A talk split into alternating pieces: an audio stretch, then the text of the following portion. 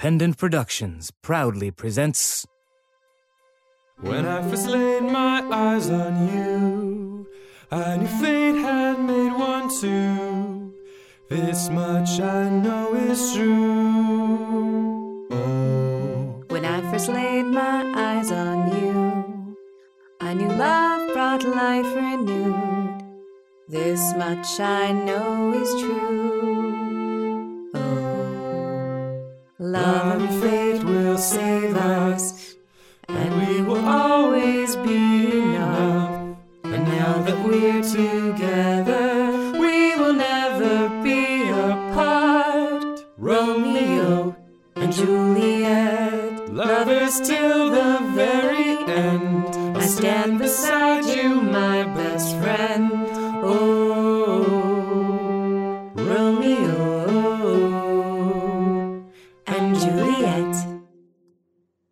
Act 1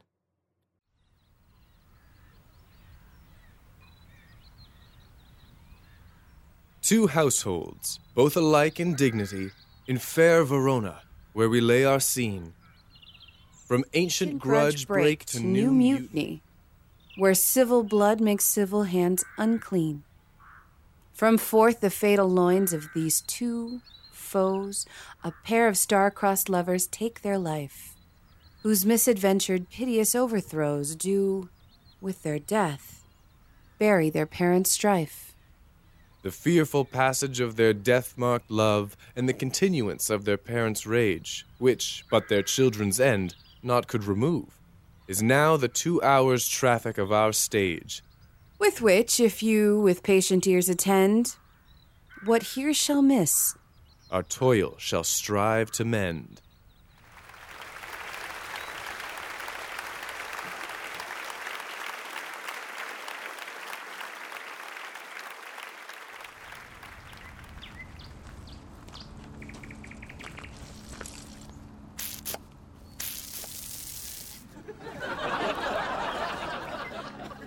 Gregory, on my word, will not carry coals. No, for then we should be colliers. I mean, and we being collar will draw. Aye, while you live, draw your neck out of the car. I strike quickly being moved. But thou art not quickly moved to strike. A dog of the house of Montague moves me. To move is to stir, and to be valiant is to stand. Therefore, if thou art moved, thou runst away. A dog of that house shall move me to stand. I will take the wall of any man or maid of Montague's. That shows thee a weak slave, for the weakest goes to the wall. True. And therefore women, being the weaker vessels, are ever thrust to the wall. Therefore I will push Montague's men from the wall and thrust his maids to the wall. The quarrel is between our masters and us, their men. Tis all one. I will show myself a tyrant. When I have fought with the men, I will be cruel with the maids and cut off their heads. The heads of the maids. Aye, the heads of the maids, or their maiden heads. Take it in what sense thou wilt. They must take it in sense that feel it. Me they shall feel while I'm able to stand. And 'tis known, I am a pretty piece of flesh. Tis well thou art not fish. If thou hadst, thou hadst been poor John.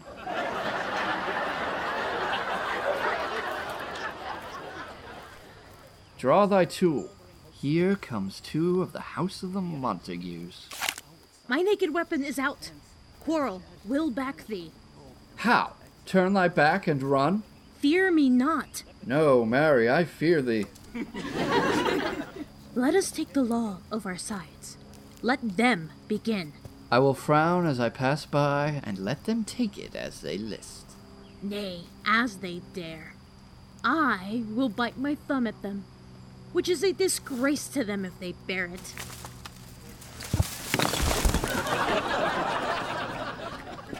Do you bite your thumb at us, miss? I do bite my thumb, sir. Do you bite your thumb at us? Miss? Is the law of our side if I say I? No. No, sir. I do not bite my thumb at you, sir. But I bite my thumb, sir. Do you quarrel, sir? Quarrel, sir? No, sir. If you do, sir, I am for you. I serve as good a man as you. No better. Well, sir, Say better. Here comes one of my master's kinsmen. yes, better, sir. You lie. Draw. if you be men. Gregory, remember thy sloshing blow. Take that, Montague scum. Oh. Oh. Part fools, put up your arms. You know not what you do. Oops. What? Art thou drawn among these heartless hinds? Turn thee, Benvolio. Look upon thy death. I do but keep the peace. Put up thy arms, or manage it to part these men with me. What? Drawn? And talk of peace? I hate the word, as I hate hell, all Montagues, and thee. Have at thee, coward.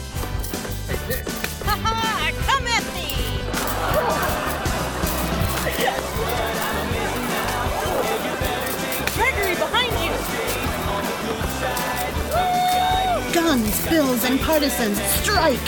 Beat them down, down with the Capulets, down with the Montagues! You get to drink from the fire hose. Douse you all, soak you all. I'm going to wash the bicuspids right from your jaws. What noise is this? Give me my long gun. Ho! A crutch? A crutch? Why call you for a gun? My gun, I say! Old Montague has come and flourishes his arm in spite of me. Thou villain Capulet, hold me not! Let me go! Thou shalt not stir a foot to seek a foe.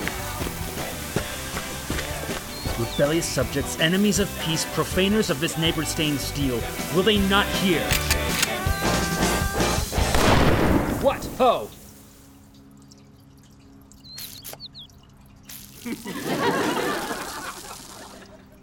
you men. Nay, you beasts that quench the fire of your pernicious rage with purple fountains issuing from your veins, on pain of torture. From those bloody hands, throw your mistempered weapons to the ground, and hear the sentence of your moved prince. Three civil brawls, bred of an airy word by thee, old Capulet, and Montague, have thrice disturbed the quiet of our streets, and made Verona's ancient citizens cast by their grave beseeming ornaments, to wield old partisans in hands as old, cankered with peace, to part your cankered hate. If ever you disturb our streets again, your lives shall pay the forfeit of the peace. For this time, all the rest depart away.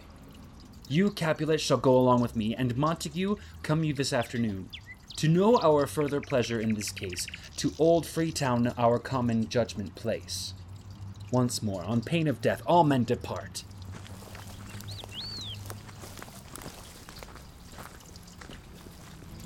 Who set this ancient quarrel new abroach? Speak, nephew. Were you by when it began? Here were the servants of your adversary, and yours, close fighting. Here I did approach. I drew to part them. In the instant came the fiery Tybalt with his gun prepared, which, as he breathed defiance to my ears, he swung about his head and cut the winds, who, nothing heard withal, hissed him and scorn. Which, uh, while we were interchanging thrusts and blows, came more and more and fought on part and part, till the prince came, who parted either part. Hmm, where is Romeo? Saw you him today? Right glad I am he was not at this fray. Madam, an hour before the worshipped sun peered forth the golden window of the east, a troubled mind drave me to walk abroad, where underneath the grove of a sycamore that westward rooteth from the city's side So early walking, I did see your son. Towards him I made, but he was ware of me and stole into the covert of the wood. I, measuring his affections by my own, that most are busied when they're most alone, pursued my humor, not pursuing his, and gladly shunned who gladly fled from me. Many a morning have you there been seen, with tears augmenting the fresh morning dew, adding to clouds more clouds with his deep sighs. But all so soon as the all cheering sun should in the furthest east begin to draw the shady curtains from Aurora's bed, away from the light steals home my heavy son, and private in his chamber pens himself, shuts up his windows, locks far daylight out, and makes himself an artificial night. Black and portentous must his humor prove, unless good counsel may the cause remove. My noble uncle, do you know the cause? I neither know it nor can learn of him. Have you importuned him by any means? Both by myself and many other friends. But he, his own affection's counselor, is to himself, I will not say how true, but to himself so secret and so close, so far from sounding a discovery, as is the bud bit with the envious worm, ere he can spread his sweet leaves to the air or dedicate his beauty to the sun. Could we but learn from whence his sorrows grow, we would as willingly give cure as know. See where he comes. Hmm, so please you, step aside. I'll know his grievance, or be much denied. I would thou wert so happy by thy statey here, True Shrift.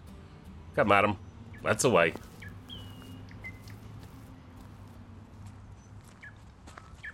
Good morrow, cousin.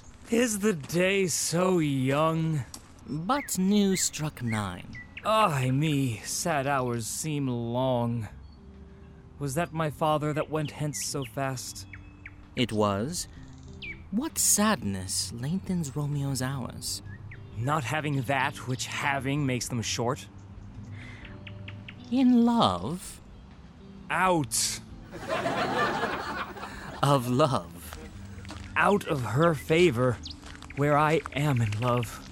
Alas, that love, so gentle in his view, should be so tyrannous and rough in proof. Alas, that love, whose view is muffled still, should without eyes see pathways to his will. Where shall we dine? Oh, me! What fray was here? Yet tell me not, for I have heard it all. Here is much to do with hate, but more with love. Why then, oh brawling love, oh loving hate, oh anything of nothing first create, oh heavy lightness, serious vanity, misshapen chaos of well seeming forms, feather of lead, bright smoke, cold fire, sick health, still waking sleep that is not what it is.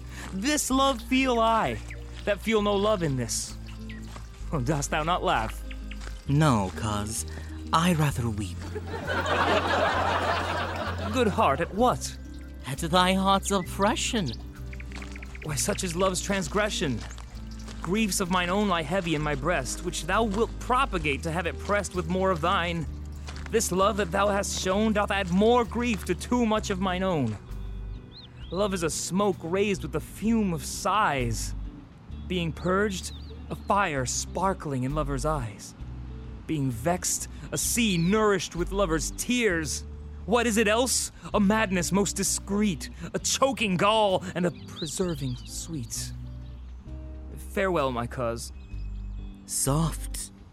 I will go along, and if you leave me so, you do me wrong. Tut, I have lost myself. I am not here. This is not Romeo, he's some other where. Tell me in sadness, who is that you love? What, shall I groan and tell thee?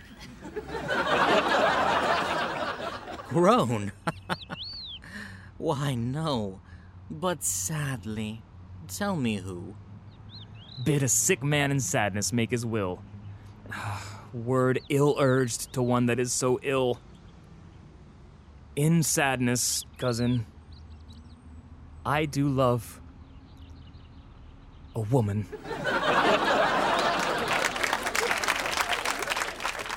I aimed so near when I suppose you loved. Oh, right good markman. And she's fair, I love. A right fair mark, fair cause, is soonest hit. Well, in that hit you miss. She'll not be hit with Cupid's arrow. She hath Dian's wit. And in a strong proof of chastity well armed, from love's weak childish bow she lives unharmed. Ugh, TMI. She will not stay the siege of loving terms, nor bide the encounter of assailing eyes, nor ope her lap to saint seducing gold. Oh, she is rich in beauty, only poor that when she dies with beauty dies her store. Then she hath sworn that she will still live chaste. She hath, and in that sparing makes huge waste, for beauty starved with her severity cuts beauty off from all posterity. She is too fair, too wise, but wisely too fair to merit bliss by making me despair. She hath forsworn to love, and in that vow do I live dead that live to tell it now. Be ruled by me. Forget to think of her. Oh, teach me how I should forget to think. By giving liberty unto thine eyes. Examine other beauties. Tis the way to call hers exquisite, in question more. These happy masks that kiss fair ladies' brows being black put us in mind they hide the fair. He that is stricken blind cannot forget the precious treasure of his eyesight lost.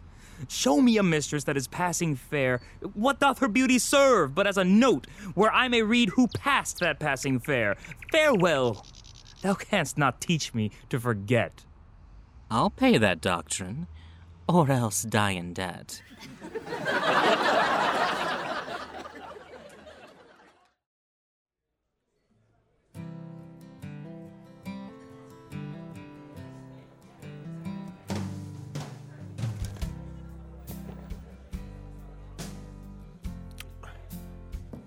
But Montague is bound as well as I in penalty alike. It tis not so hard, I think, for men so old as we to keep the peace. Of honorable reckoning are you both, and pity 'tis you lived at odds so long. But now, my lord, what say you to my suit? But saying or what I have said before, my child is yet a stranger in the world. She hath not seen the change of nineteen years. Let two more summers wither in their pride, ere we may think her ripe to be a bride. Younger than she, our happy mother's maid. And too soon marred are those so early made. The earth hath swallowed all my hopes but she. She is the hopeful lady of my earth. But woo her, gentle Paris, get her heart. My will to her consent is but a part, and she agree. Within her scope of choice lies my consent and fair according voice. This night I hold an old accustomed feast, whereto I have invited many a guest, such as I love, and you among the store, one more, most welcome makes my number more.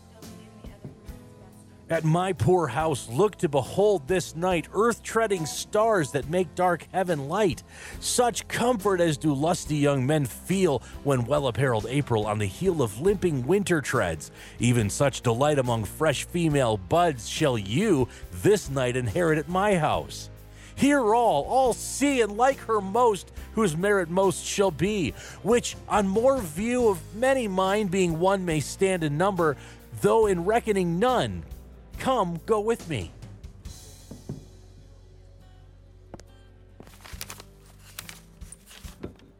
Go, Sirrah, trudge about through fair Verona, find those persons out whose names are written there, and to them say, My house, and welcome on their pleasure stay.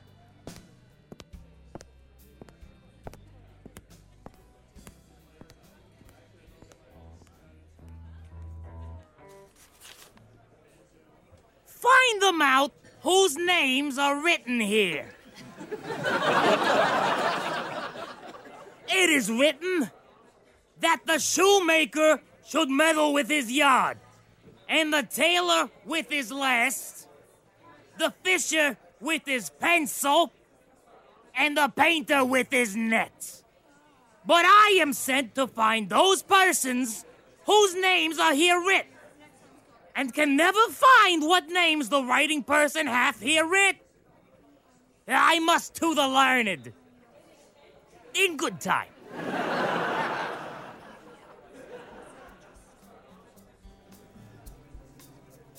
Tut, man. One fire burns out, another's burning. One pain is lessened by another's anguish. Turn giddy and be helped by backwards turning. One desperate grief cures with another's anguish.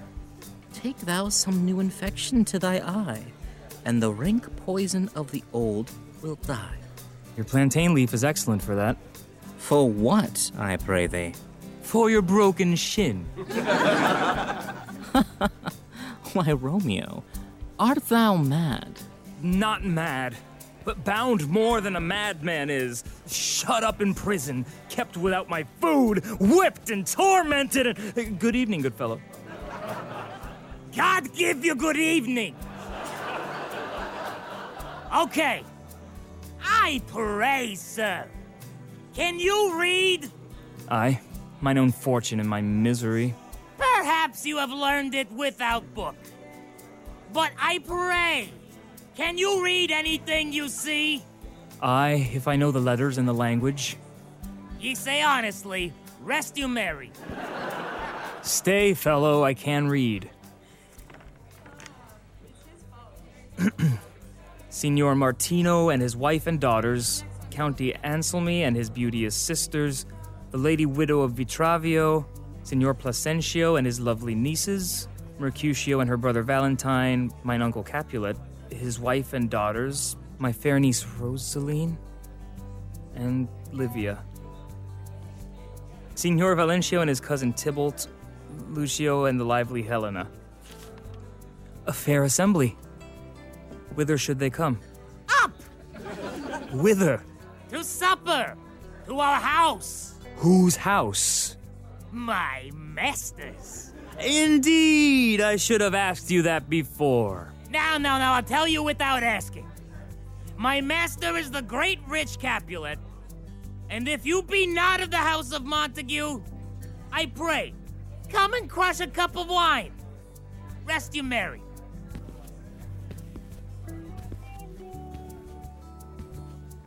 At the same ancient feast of Capulet sups the fair Rosalind, whom thou so lovest, with all the admired beauties of Verona. Go thither, and with untainted eye compare her face with some that I shall show, and I will make thee think thy swan a crow. When the devout religion of mine eye maintains such falsehood, then turn tears to fires, and these, who often drowned, could never die, transparent heretics, be burnt for liars. One fairer than my love. The all seeing sun ne'er saw her match since first the world begun. Tut, you saw her fair, none else being by herself, poised with herself in either eye, but in that crystal scales. Let there be weighed your lady's love against some other maid that I will show you shining at this feast, and she shall scant show well that now shows best. I'll go along. No such sight to be shown, but to rejoice in splendor of mine own.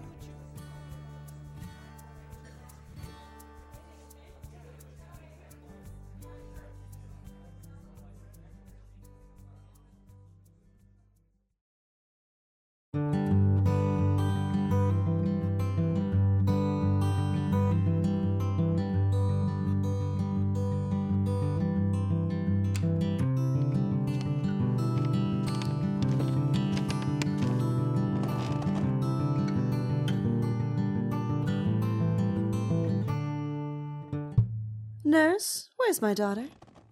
Call her forth to me. Now, by my maidenhead, at twelve year old I bade her come. What lamb? What ladybird? God forbid, where's this girl? What, Juliet? How now? Who calls? Your mother. Madam, I am here. What is your will? This is the matter. N- nurse, hmm, give leave a while.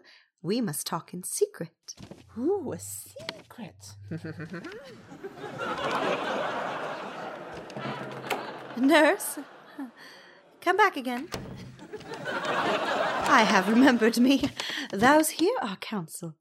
Thou knowest my daughter's of a pretty age. Faith, I can tell her age unto an hour. Oh, she's not nineteen. I'll lay nineteen of my teeth, and yet to my teeth be it bespoken, I have but one, two, three, four, six, nine. How long is it now to Lammas tide? A fortnight and odd days. Even or odd, of all days in the year, come Lammas Eve at night, shall she be nineteen. Susan and she, God rest all Christian souls, were of an age. Well, Susan was with God, she was too good for me. But as I said, on Lammas Eve at night shall she be nineteen. That shall she, marry. I remember it well.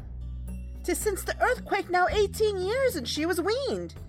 I never shall forget it, of all the days of the year, upon that day. For I had then laid wormwood to my dug, sitting in the sun under the dove house wall. My lord and you were then at Mantua. Nay, I do bear a brain.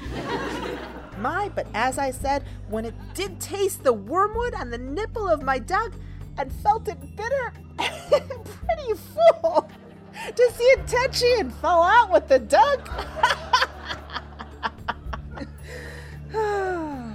hmm, shake, quoth the dove house.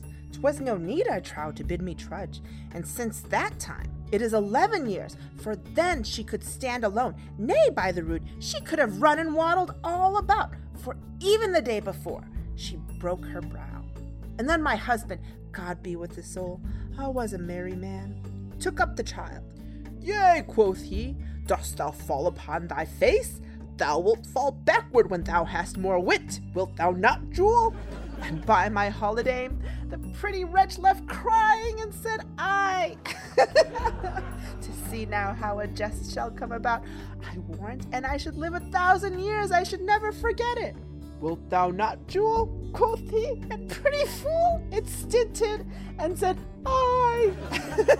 Enough of this, I pray thee, hold thy peace. hmm. Yes, madam. Yet I cannot choose but laugh to think it should leave crying and say, I. and yet I warrant it had upon its brow a bump as big as a young cockerel stone, a parlous knock, and it cried bitterly. Yea, quoth my husband, fall'st upon thy face. Thou wilt fall backward when thou comest to age, wilt thou not, Jewel? It stinted and said, I. and stint thou too, I pray thee, nurse, say I. hmm. Peace, peace. I have done. God mark thee to his grace.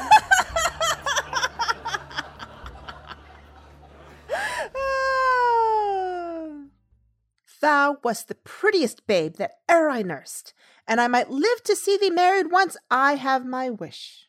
Marry, that marry is the very theme I came to talk of. Tell me, daughter Juliet, how stands your disposition to be married? It is an honor that I dream not of. An honor? Were not I thine only nurse, I would say thou hast stuck wisdom from thy teat. well, think of marriage now. Younger than you here in Verona, ladies of esteem are made already mothers. By my count, I was your mother much upon these years that you are now a maid. Thus, then in brief, the valiant Paris seeks you for his love. A man, young lady! Lady, such a man as all the world. Why, he's a man of wax. Hmm. Verona summer hath not such a flower. Nay, he's a flower, in faith, a very flower. What say you?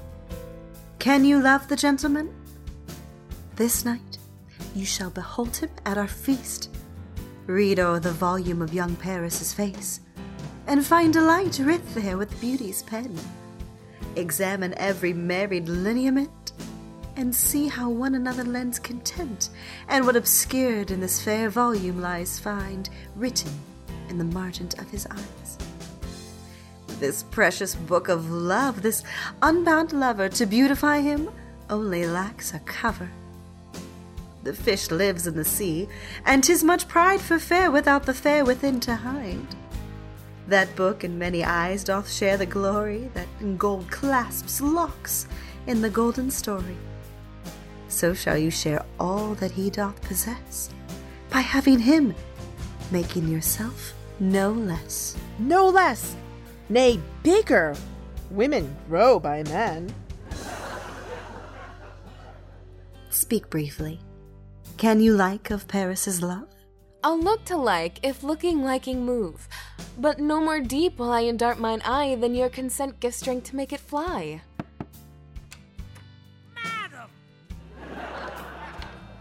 Madam! Madam! The guests are come!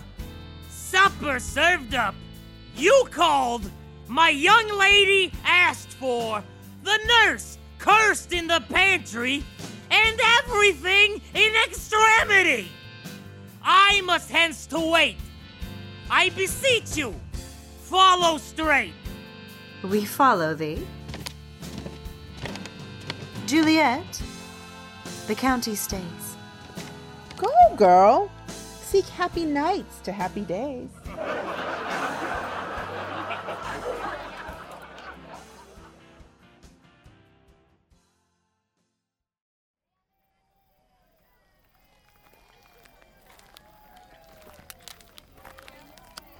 What shall this speech be, spoke for our excuse? Or shall we on without an apology? The date is out of such prolixity. Ah, we'll have no Cupid hoodwinked with a scarf bearing a Tartar's painted bow of lap, scaring the ladies like a crow keeper, nor no without book prologue faintly spoke after the prompter for our entrance. But let them measure us by what they will, and we'll measure them a measure and be gone. Give me a torch. I am not for this ambling. Being but heavy, I will bear the light. Oh, nay, gentle Romeo. We must have you dance. Not I, believe me. You have dancing shoes with nimble soles. I have a soul of lead, so stakes me to the ground I cannot move. You're a lover. Borrow Cupid's wings. Soar with them above a common bound. I am too sore and pierced with his shaft to soar with his light feathers, and so bound I cannot bound a pitch above dull woe. Under love's heavy burden do I sink. Under love's heavy burden I do sink. Ugh, and to sink in it, should you burden love? Too great oppression for a tender thing. Is love a tender thing? It's too rough, too rude, too boisterous, and it pricks like thorn. Ugh. if love be rough with you, be rough with love.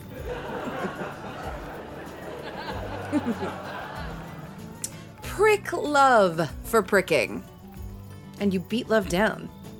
Give me a case to put my visage in. a visor for a visor. What care I what curious eye doth quote deformities? Here are the beetle brows shall blush for me.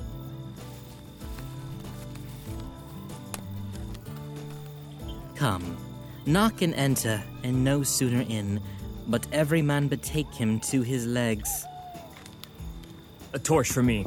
Let wantons light of heart tickle the senseless rushes with their heels. For I am proverbed with a grandsire phrase. I'll be a candle holder and look on. The game was ne'er so fair, and I am done. Ah, Ugh, tut. Done's the mouse. The constable's own word.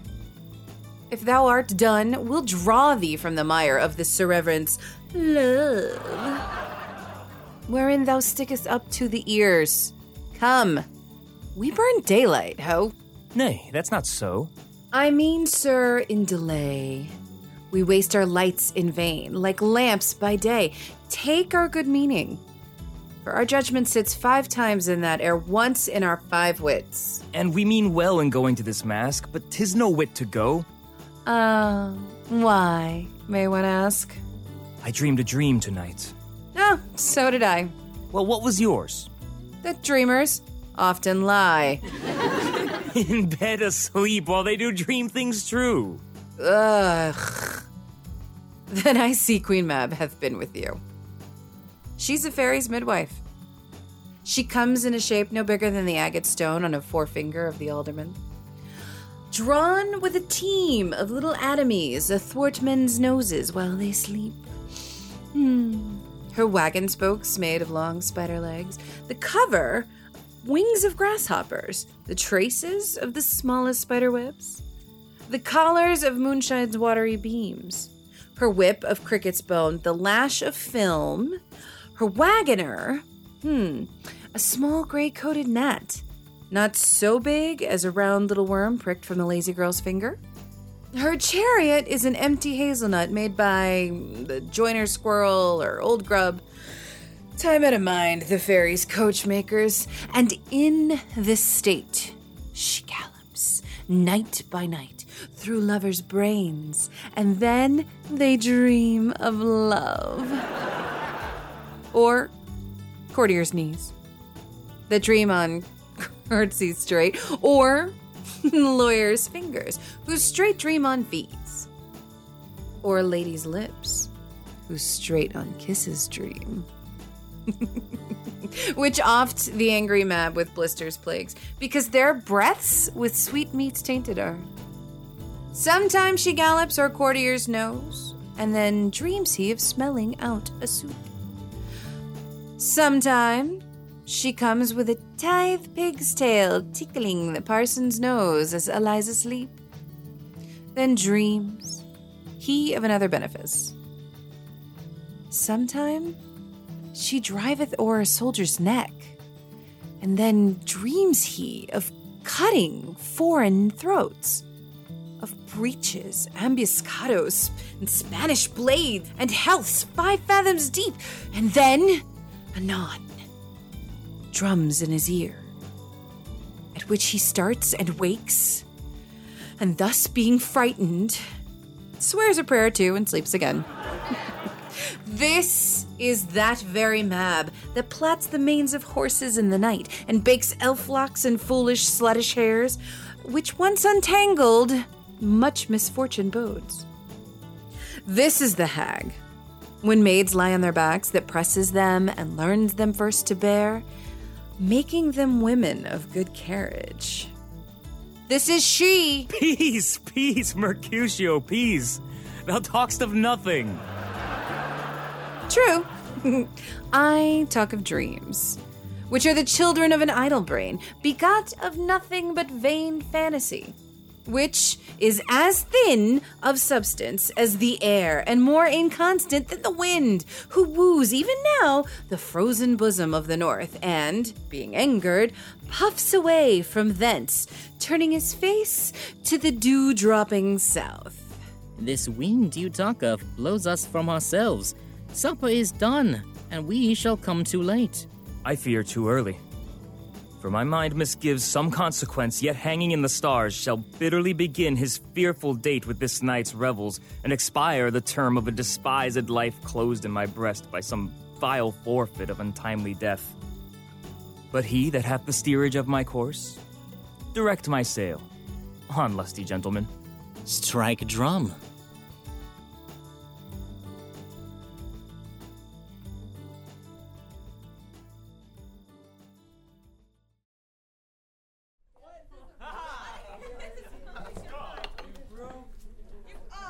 Where's Potpan that he helps not to take away?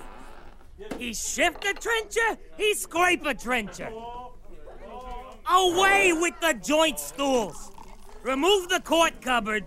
Look to the plate. Good thou, save me a piece of march marchpane. And, as thou lovest me, let the porter let in Susan Grindstone and Nell. Anthony and Potpan! Aye, boy, ready. You are looked for and called for, asked for and sought for in the great chamber. We cannot be here and there too. Cheerly, boys, be brisk a while, and the longer liver take all. Welcome, gentlemen. Ladies that have their toes unplagued with corns will have a bout with you. Aha, my mistresses, which of you all will now deny to dance? She that makes dainty, she, I'll swear, hath corns. Am I come near ye now? Welcome, gentlemen. I have seen the day that I have worn a visor and could tell a whispering tale in a fair lady's ear, such as would please. Tis gone, tis gone, tis gone. You are welcome, gentlemen. Come, musicians, play. A hall, a hall. Give room and foot it, girls. This one's for all you tramps and knaves out there. More light, you knaves, and turn the tables up, and quench the fire. The room is grown too hot.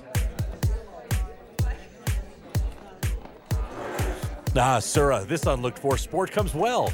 Nay, sit, nay, sit, good cousin Capulet. For you and I are past our dancing days. How long is now since last yourself and I were in a mask?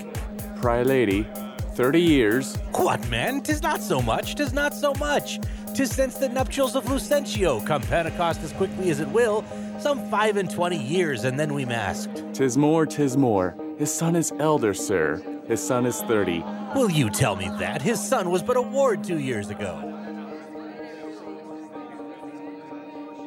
What lady is that that doth enrich the hand of yonder knight? I know not, sir. I'd have to consult the list, and as we established earlier, I can't read. Oh, she doth teach the torches to burn bright. It seems she hangs upon the cheek of night like a rich jewel in an Ethiop's ear. Beauty too rich for use, for earth too dear. So shows a snowy dove trooping with crows as yonder lady o'er her fellows shows. The measure done, I'll watch her place of stand, and touching hers, make blessed my rude hand. Did my heart love till now? Forswear its sight, for I ne'er saw true beauty till this night.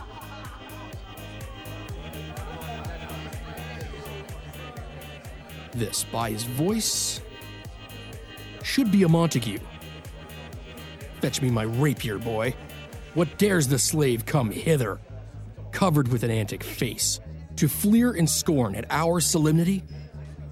Now, by the stock and honor of my kin, to strike him dead, I hold it not a sin. Why, how now, kinsman? Wherefore storm you so? Uncle, this is a Montague, our foe, a villain that is hither come in spite to scorn at our solemnity this night. Young Romeo, is it? Tis he, that villain Romeo. Content thee, gentle cuz, let him alone. He bears him like a portly gentleman, and to say truth, Verona brags of him to be a virtuous and well governed youth. I would not for the wealth of all the town here in my house do him disparagement. Therefore be patient, take no note of him. It is my will, the which if thou respect, show a fair presence and put off these frowns and ill beseeming semblance for a feast. It fits when such a villain is a guest. I'll not endure him. He shall be endured. What, Goodman boy? I say he shall. Go to. Am I the master here or you? Go to. You'll not endure him. God shall mend my soul. You'll make a mutiny among my guests. You will set cockahoo. You'll be the man. Why, uncle, tis a shame. Go to, go to. You are a saucy boy. Is so indeed? This trick may chance to scathe you. I know what. You must contrary me. Marry, tis time. Uh, well said, my hearts. You are a princox. Go, be quiet, or more light, more light. For shame, I'll make you quiet. What? Cheerly, my hearts. Patience perforce with willful caller meeting makes my flesh tremble in their different greeting. I will withdraw, but this intrusion shall, now seeming sweet, convert to bitter gall.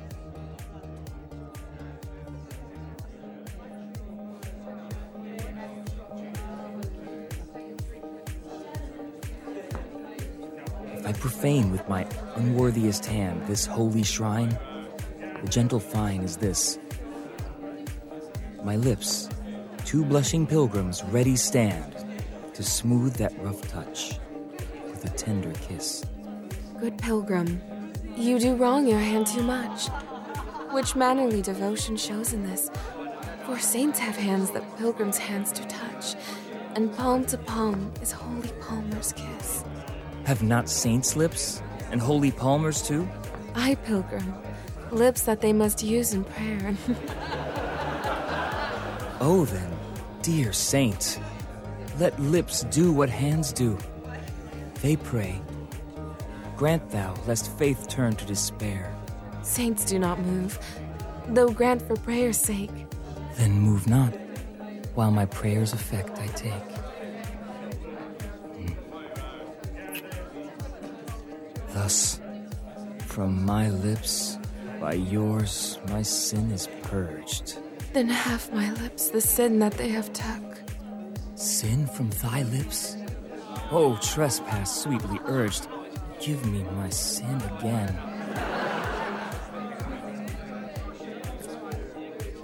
You kiss by the book. Madam, your mother craves a word with you. What? What is her mother? Marry Bachelor, her mother is the lady of the house, and a good lady, and a wise and virtuous. I nursed her daughter that you talked withal. I tell you, he that can lay hold of her shall have the chinks.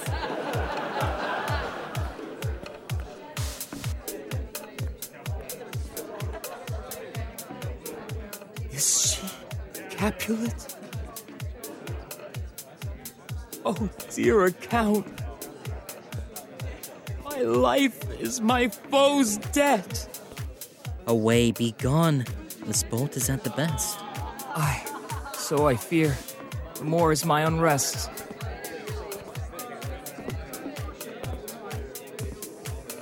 Nay, gentlemen, prepare not to be gone. We have a trifling foolish banquet towards.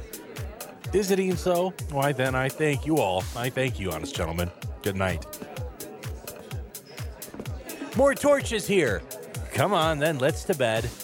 Ah, sir, by my fay, it waxes late. I'll to my rest.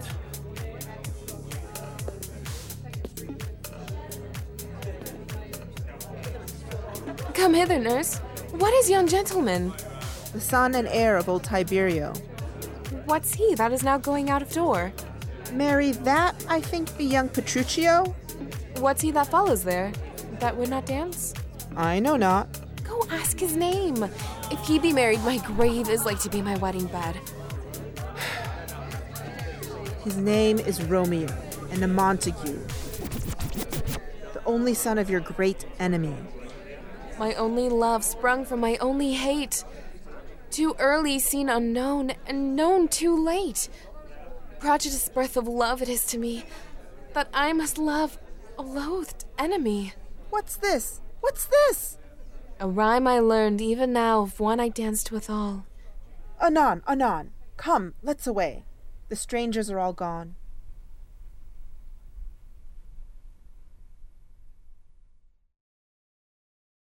Act 2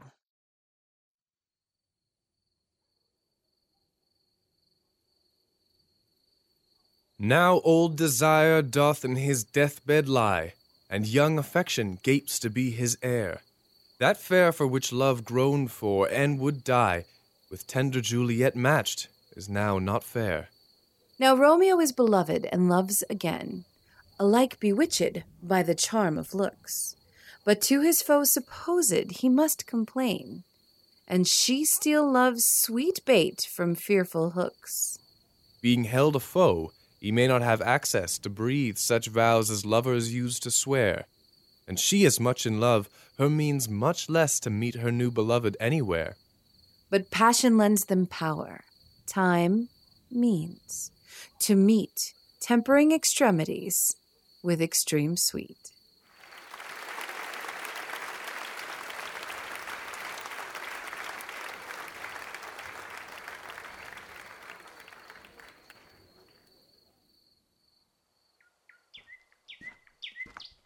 Can I go forward when my heart is here? Turn back, dull earth, and find thy center out. Ow.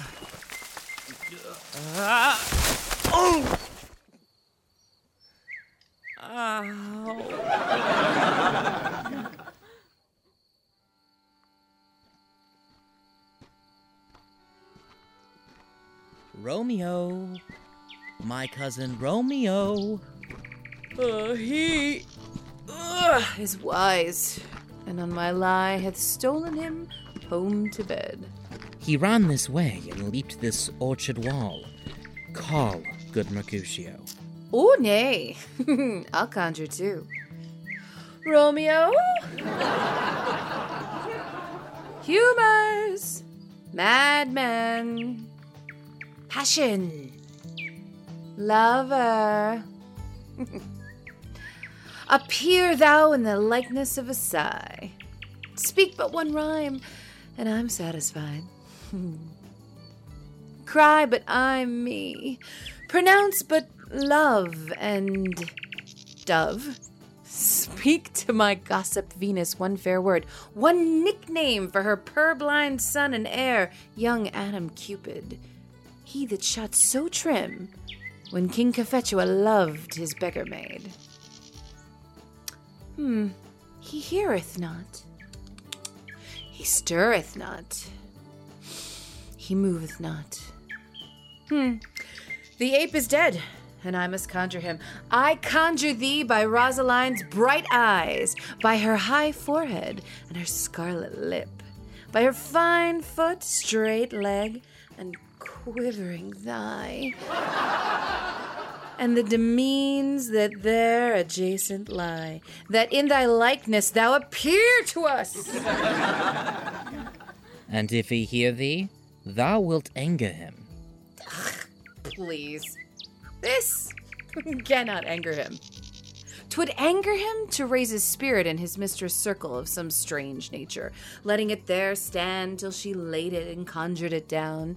That were some spite. My invocation is fair and honest, and in his mistress' name I conjure only but to raise up him. Come, he hath hid himself among the trees to be insulted with the humorous night. Blind is his love, and best befits the dark. If love be blind, love cannot hit the mark. Now will he sit under a medlar tree and wish his mistress were that kind of fruit his maids call medlars. When they laugh alone, oh, oh, sweet Romeo, that she were, oh, that she were an open etc. Thou a popper and pear. Romeo, Romeo, good night. Ah, oh, to my truckle bed. This field bed is too cold for me to sleep. Come, shall we go? Go then, for 'tis in vain to seek him here, that means not to be found.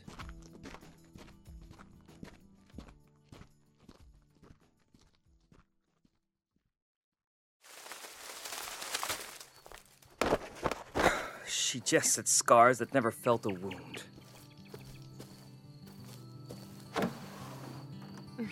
But soft. What light through yonder window breaks? It is the east, and Juliet is the sun. Arise, fair sun, and kill the envious moon, who is already sick and pale with grief that thou, her maid, art more fair than she. Be not her maid, since she is envious. Her vestal livery is but sick and green, and none but fools do wear it. Cast it off. It is my lady, oh, it is my love. Oh, that she knew she were. She speaks, yet she says nothing. What of that? Her eye discourses. I will answer it. I am I am too bold. Tis not to me she speaks. The two of the fairest stars in all the heaven, having some business, do entreat her eyes to twinkle in their spheres till they return. What if her eyes were there, they in her head? The brightness of her cheek would shame those stars, as daylight doth a lamp. Her eyes in heaven would through the airy region stream so bright that birds would sing and think it were not night. See how she leans her cheek upon her hand. Oh, that I wore a glove upon that hand, that I might touch that cheek. Ay me. She speaks. oh, speak again, bright angel, for thou art as glorious to this night, being over my head, as is a winged messenger of heaven unto the white upturned wondering eyes of mortals that fall back to gaze on him when he bestrides the lazy pacing clouds and sails upon the bosom of the air. Oh, Romeo, Romeo, wherefore art thou, Romeo? Deny thy father and refuse thy name. Or, if thou wilt not, be but sworn my love, and I'll no longer be a Capulet. Shall I hear more, or shall I speak at this? Tis but thy name that is my enemy. Thou art thyself, though not a Montague. What's a Montague? It's nor hand nor foot, nor arm nor face, nor any other part belonging to a man. Oh, be some other name. What's in a name? That which we call a rose by any other name would smell as sweet. So Romeo would, were he not Romeo called, retain that dear perfection which he owes without that title. Romeo, doff thy name, and for that name which is no part of thee, take all of myself. I take thee at thy word. Call me but love, and I'll be new baptized. Henceforth, I never will be Romeo. What man art thou that thus be screened in night, so stumblest on my counsel? By a name I know not how to tell thee who I am. My name, dear saint, is hateful to myself because it is an enemy to thee. Had I had written, I would tear the word. My ears have not yet drunk a hundred words of that tongue's utterance, yet I know the sound. Art thou not Romeo and a Montague? Neither, fair saint, if either thee dislike. How camest thou hither, tell me, and wherefore? The orchard walls are high and hard to climb, and the place death, considering who thou art. If any of my kinsmen find thee here. With love's light wings did I o'erperch these walls.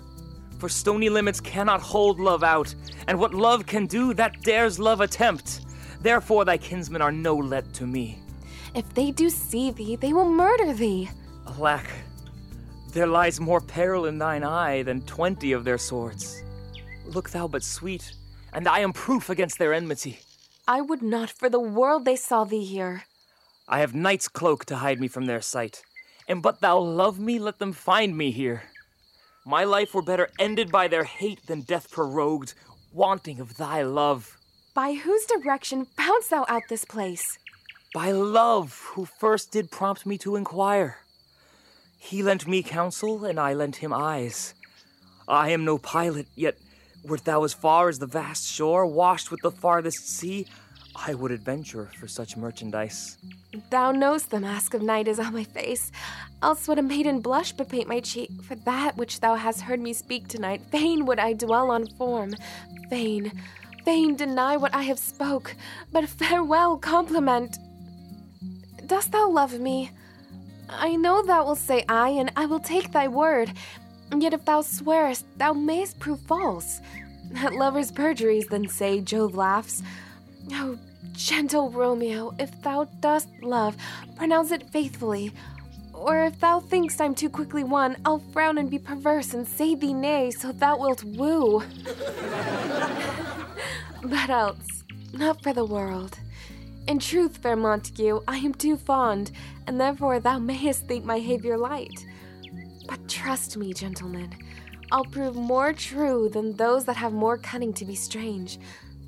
I should have been more strange, I must confess, but that thou overheardst ere I was ware my true love's passion. Therefore pardon me, and not impute this yielding to light love, which the dark night hath so discovered.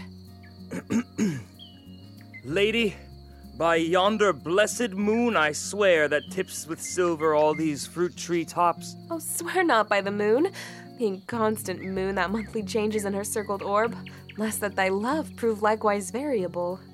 What shall I swear by? Do not swear at all. Or if thou wilt, swear by thy gracious self, which is the god of my idolatry, and I'll believe thee. my heart's dear love. Do not swear. Although I joy in thee, I have no joy of this contract tonight. It is too rash, too unadvised, too sudden, too like the lightning which doth cease to be ere one can say it lightens. Sweet good night. This bud of love, by summer's ripening breath, may prove a beauteous flower when next we meet. Good night. Good night. A sweet repose and rest come to thy heart as that within my breast. Oh, wilt thou leave me so unsatisfied? What satisfaction canst thou have tonight? The exchange of thy love's faithful vow for mine. I gave thee mine before thou didst request it, and yet I would it were to give again. Wouldst thou withdraw it? For what purpose, love? But to be frank and give it thee again. And yet, I wish but for the one thing I have. My bounty is as boundless as the sea, my love as deep. The more I give to thee, the more I have, for both are infinite. Juliet! Oh, Juliet! I hear some noise within. Dear love, adieu. Anon, good nurse. Sweet Montague, be true. Stay but a little, I will come again. Oh, blessed, blessed night. I am afeared, being a knight, all this is but a dream. Too flattering, sweet to be substantial. Three words, dear Romeo, and good night indeed. If that thy bent of love be honorable, thy purpose marriage, send me word tomorrow, by one that I'll procure to come to thee.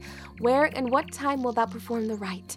And all my fortunes at thy foot I'll lay, and follow thee, my lord, throughout the world. Madam! I come anon. But if thou meanst not well, I do beseech thee. by and by I come. To cease thy suit and leave me to my grief, tomorrow will I send. So thrive my soul. A thousand times good night.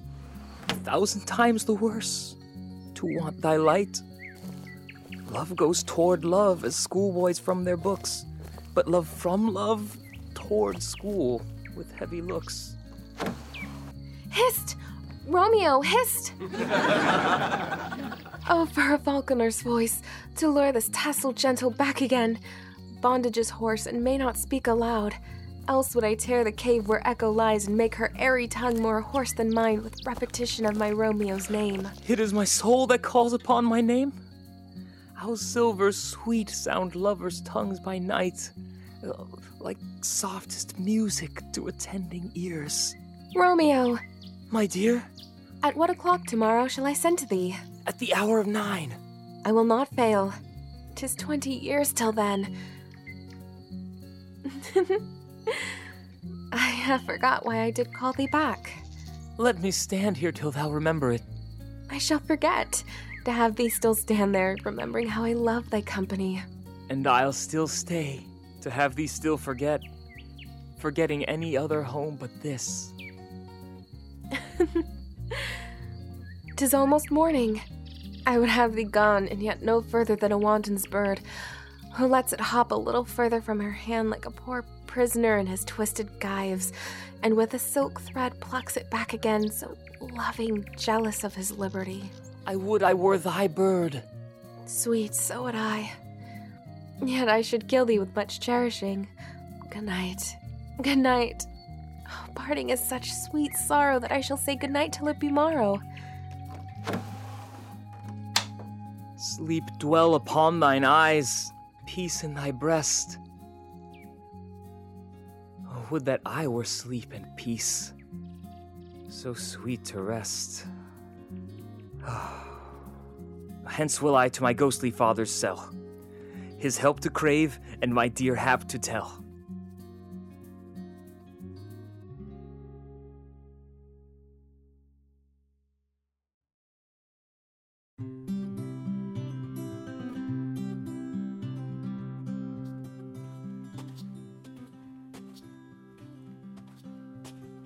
The gray eyed morn smiles on the frowning night, checkering the eastern clouds with streaks of light, and flecked darkness like a drunkard reels from forth day's path on Titan's fiery wheels. Now, ere the sun advance his burning eye, the, the day to cheer and night's dank dew to dry, I must upfill this osier cage of ours with baleful weeds and precious juiced flowers. The earth that's nature's mother is her tomb. What is her burying grave that is her womb? And from her womb, children of diverse kind we sucking on her natural bosom find.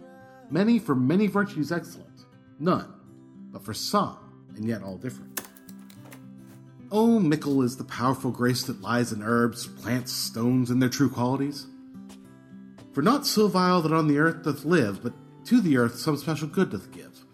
Nor aught so good, but strained from that fair use, revolts from true birth, stumbling on abuse. Virtue itself turns vice, being misapplied, and vice, sometimes by action, dignified. Within the infant rind of this small flower, poison hath residence and medicine power. For this, being smelt, with that part cheers each part. Being tasted, slays all senses with the heart. Two such opposed kings encamp them still in man, as well as herbs, grace, and rude will. And where the worser is predominant, full soon the canker death eats up that plant. Good morrow, father. Benedicte! What early tongue so sweet saluteth me? Young son, it argues a distempered head so soon to bid good morrow to thy bed. Care keeps his watch in every old man's eye, and where care lodges, sleep will never lie. But where unbruised youth with unstuffed brain doth couch his limbs, there golden sleep doth reign. Therefore, thy earliness doth me assure thou art uproused by some distemperature. Or, if not so, then here I hit it right. Our Romeo hath not been in bed tonight. That last is true. The sweeter rest was mine. God pardon sin. What's that with Rosaline? With Rosaline, my ghostly father? No, I have forgot that name, and that name's woe. That's my good son. but where hast thou been then? I'll tell thee ere thou asketh me again. I have been feasting with mine enemy, where on a sudden one hath wounded me. That's by me wounded. But both are remedies within thy help and holy physic lies. I bear no hatred, blessed man, for lo, my intercession likewise steads my foe. Be plain, good son, and homely in thy drift. Riddling confession finds but riddling shrift. Then plainly know my heart's dear love is set on the fair daughter of rich Capulet. As mine on hers, so hers is set on mine. And, and all combined, save what thou must combine by holy marriage. And when and where and how we met, we wooed and made exchange of vow, I'll tell thee as we pass. But this I pray, that thou consent to marry us today. Holy Saint Francis, what a change is here! is Rosaline, whom thou didst love so dear, so soon forsaken? Young men's love then lies not truly in their hearts, but in their eyes. Jesu, Maria, what a deal of brine hath washed thy sallow cheeks for Rosaline! How much salt water thrown away in waste season love that of which it doth not taste? Ugh. The sun, not yet thy sighs from heaven clears, thy old groans ring yet in my ancient ears. Lo, here upon thy cheek the stain doth sit of an old tear that is not washed off yet. If e'er thou wast thyself and these woes thine, thou and these woes were all for Rosaline. And art thou changed?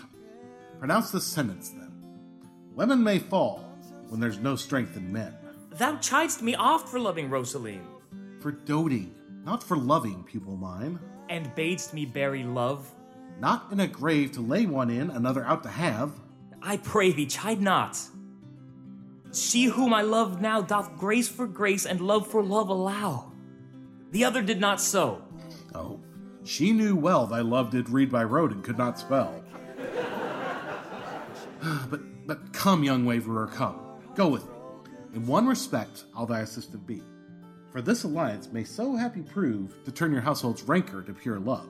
Oh, let us hence. I stand on sudden haste. Wisely and slow, they stumble that run fast.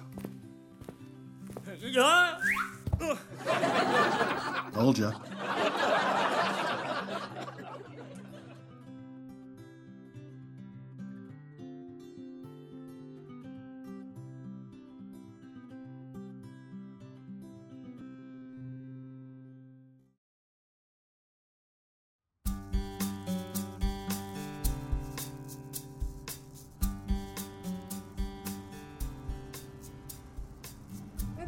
Devil should this Romeo be?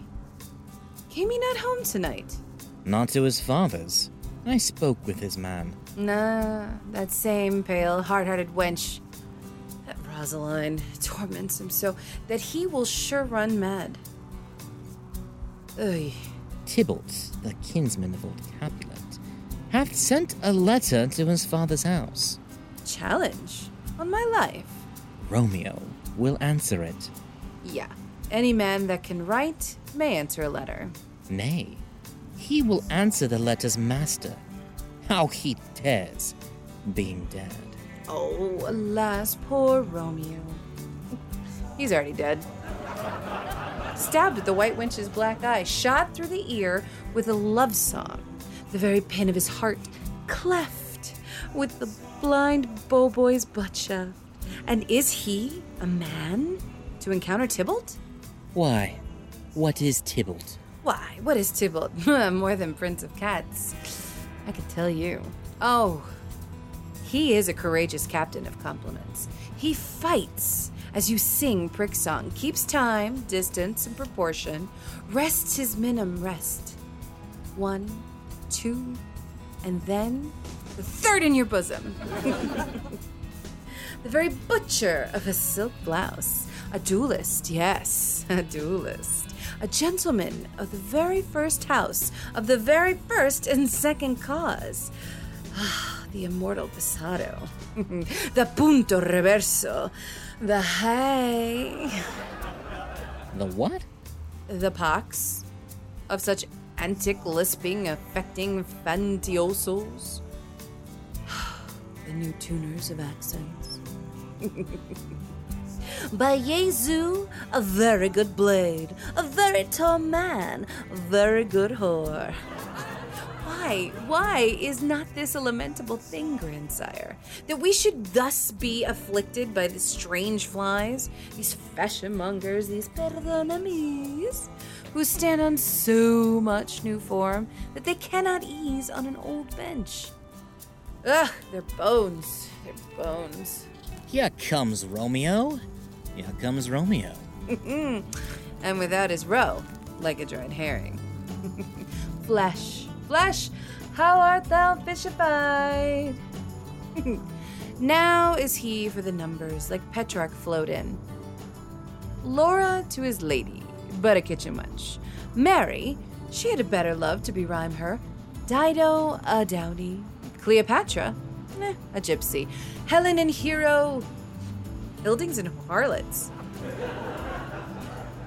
Thisbe a gray eye, or so, but not to the purpose.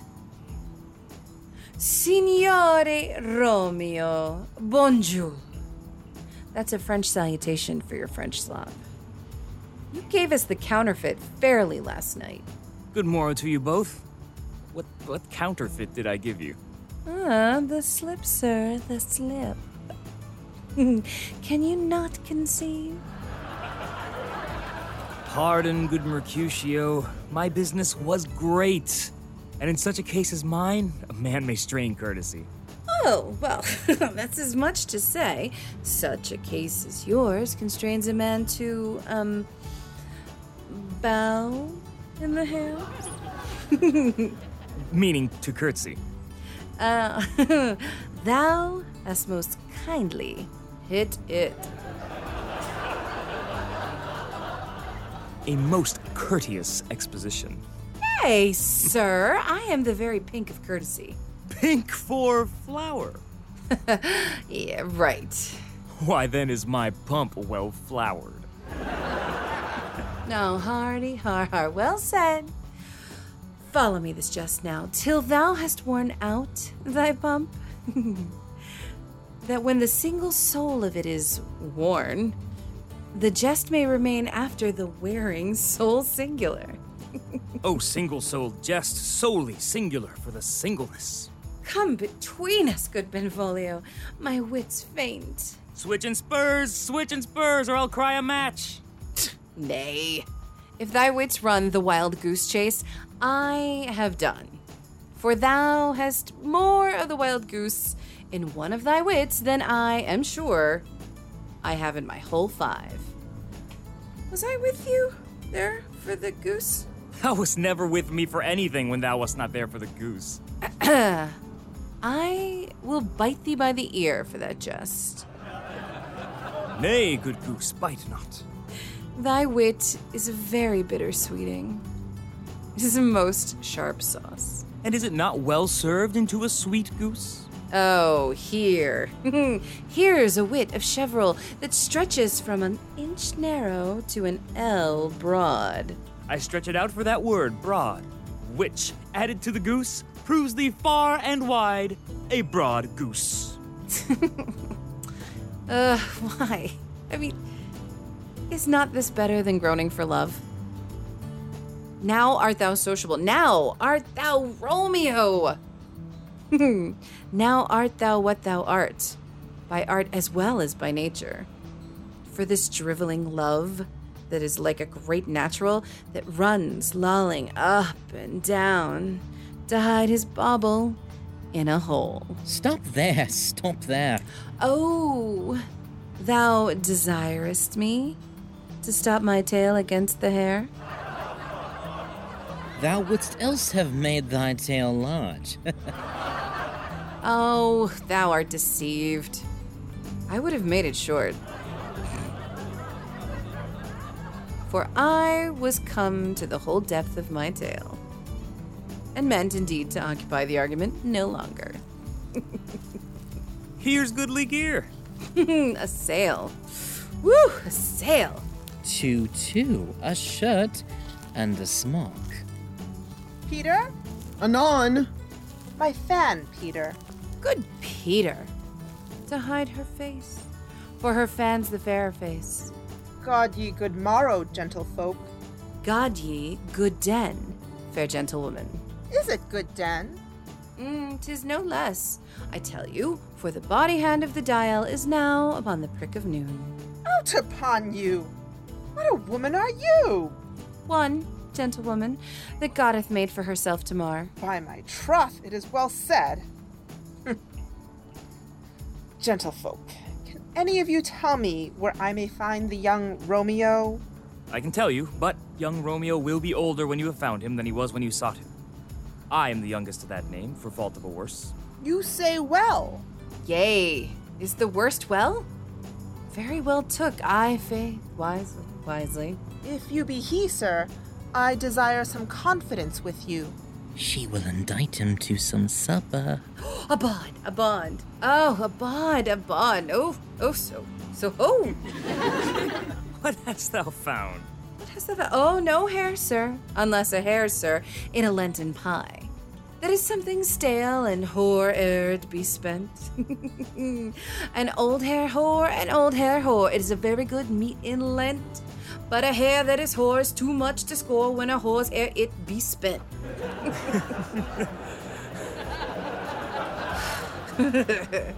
Romeo, will you come to your father's? Will to dinner thither?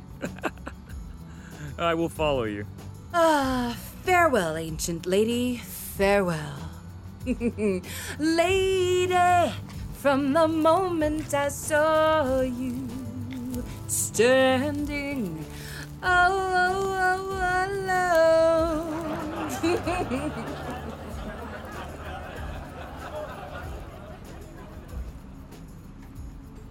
Marry, farewell. I pray you, sir, what saucy merchant was this that was so full of her ropery? A gentlewoman, nurse, that loves to hear herself talk, and will speak more in a minute than she will stand to in a month. Anna speak anything against me, I'll take her down. And I were lustier than she is in twenty such jills. And if I cannot, I'll find those that shall. Scurvy knave. I am none of her flirt gills. I am none of her skeins mates. And thou must stand by too and suffer every knave to use me at their pleasure. I saw no man use you a pleasure. If I had, my weapon should quickly have been out, I warrant you. I dare draw as soon as another man, if I see occasion in a good quarrel, and the law on my side. Now, afore God, I am so vexed that every part about me quivers. Scurvy knave! Pray you, sir, a word. As I told you, my young lady bade me inquire you out. What she bade me say, I will keep to myself. But first let me tell ye, if ye should lead her into a fool's paradise, as they say, it were a very gross kind of behavior, as they say, for the gentlewoman is young. And therefore, if you should deal double with her, truly it were an ill thing to be offered to any gentlewoman, and very weak dealing. Nurse, commend me to thy lady and mistress. I protest unto thee. Good heart, and of faith, I will tell her as much. Lord, Lord, she will be a joyful woman. What wilt thou tell her, nurse? Thou dost not mark me. I will tell her, sir, that you do protest, which, as I take it, is a gentlemanlike offer. Bid her devise some means to come to Shrift this afternoon, and there she shall at Friar Lawrence's cell be shrived and married. Here's for thy pains. No, truly, sir, not a penny. No, go to, I say you shall. This afternoon, sir. Well, she shall be there. And stay, good nurse, behind the abbey wall. Within this hour my man shall be with thee, and bring thee cords made like a tackled stair, which to the high top gallant of my joy must be my convoy in the secret night. Farewell. Be trusty, and I'll quit thy pains. Farewell. Uh, commend me to, my, to thy mistress. Now God in heaven bless thee. Hark you, sir. What sayst thou, my dear nurse? Is your man secret? Did you ne'er hear say, two may keep counsel, putting one away? I warrant thee, my man's as true as steel. Well, sir, my mistress is the sweetest lady. Lord, Lord, when 'twas a little prating thing. Oh, there is a nobleman in town, one Paris, that would fain lay knife aboard, but she, good soul, had as lief see a toad, a very toad, as see him. I anger her sometimes and tell her that Paris is the properer man, but I'll warrant you, when I say so, she looks as pale as any clout in the versal world. Doth not Rosemary and Romeo both begin with a letter? Aye, nurse. What of that? Both with an R. Ah, mocker! That's the dog's name. R is for the. Hmm. No, it begins with some other letter. And she hath the prettiest sententious of it. Of you and Rosemary that it would do you good to hear. Uh, commend me to thy lady. I a thousand times. Peter? Anon? Peter, take my fan and go before in a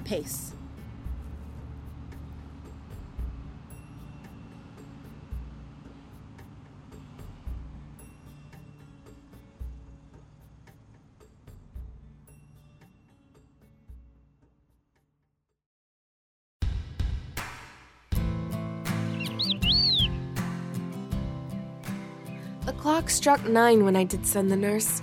In half an hour, she promised to return. Perchance she cannot meet him. That's not so. Oh, she is lame. Love's herald should be thoughts which ten times faster glide than the sun's beams, driving back shadows over luring hills. Therefore do nimble pinioned doves draw love, and therefore hath the wind swift Cupid wings. Now is the sun upon the highmost hill of this day's journey, and from nine to twelve is three long hours. Yet she has not come. Had she affections and warm youthful blood, she would be as swift in motion as a ball. My words would bandy her to my sweet love, and his to me. But old folks, many fain as they were dead, unwieldy, slow, heavy, and pale as lead. Oh God, she comes! Oh, honey nurse, what news? Hast thou met with him? Send thy man away. Peter, stay at the gate. Now, good sweet nurse. Oh Lord, why lookest thou sad? Though news be sad, yet tell them merrily. If good, thou shamest the music of sweet news by playing it to me with so sour a face. I am a weary. Give me leave a while. Fie, how my bones ache. What a jaunt have I had. I would thou oh. hast my bones and I thy news. Nay, come, I pray thee, speak. Good, good nurse, speak. Jesu, what haste! Can you not stay a while? Do you not see? that I am out of breath.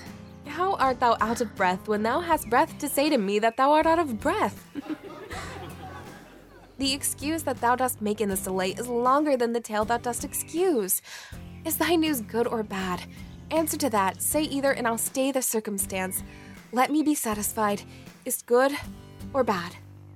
Well, you have made a simple choice. You know not how to choose a man.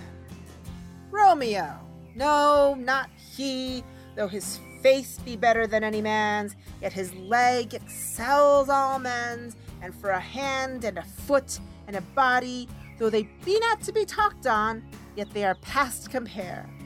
He is not the flower of courtesy, but I'll warrant him as gentle as a lamb. Go thy ways, wench. Serve God. What, have you dined at home? No, no, but all this did I know before. What says he of our marriage? What of that? Lord, how my head aches. what a head have I! It beats as it would fall in twenty pieces. My back, oh, to other side. Oh, my back, my back. Beshrew your heart for sending me about to catch my death with jaunting up and down. If faith, I am sorry that thou art not well. Sweet, sweet, sweet nurse, tell me what says my love. Your love says, like an honest gentleman, and a courteous, and a kind, and a handsome, and I warrant a virtuous. Where is your mother? Where is my mother? Why, she is within. Where should she be? How oddly thou repliest. Your love says, like an honest gentleman, where is your mother? Oh, God's lady, dear, are you so hot? Marry, come up, I trow. Is this the poultice for my aching bones? Henceforward, do your messages yourself. You're such a coil. Come, what says Romeo? Have you got leave to go to Shrift today? I have. Then hie you hence to Friar Lawrence cell. There stays a husband to make you a wife. Now comes the wanton blood up in your cheeks. They'll be in scarlet straight at any news. hie you to church. I must another way to fetch a ladder, by the which your love must climb a bird's nest soon when it is dark. I am the drudge and toil in your delight, but you shall bear the burden soon at night. Go, out to dinner. Hie you to the cell. Hie to high fortune. Honest nurse, farewell.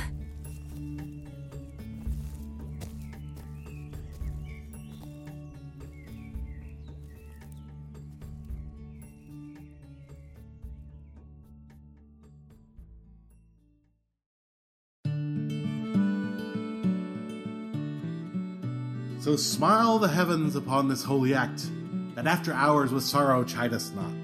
Amen. Amen. But come what sorrow can, it cannot countervail the exchange of joy that one short minute gives me in her sight. Do thou but close our hands with holy words, then, then love devouring death do what he dare. It is enough I may but call her mine. These violent delights have violent ends, and in their triumph die like fire and powder, which, as they kiss, consume. The sweetest honey is loathsome in his own deliciousness, and in the taste confounds the appetite. Therefore, love moderately. Long love doth so. Too swift arrives as tardy as too slow. Here comes the lady.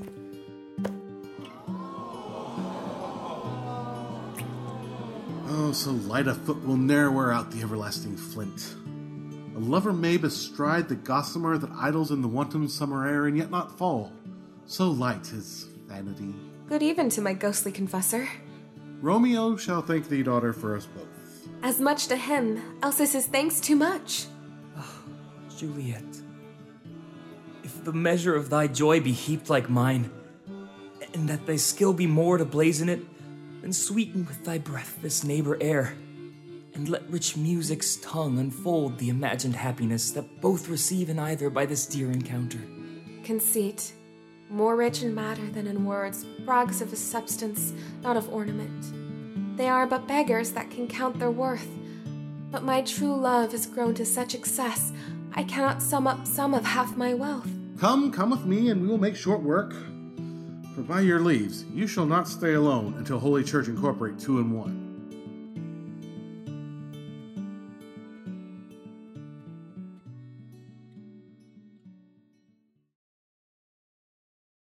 Act 3.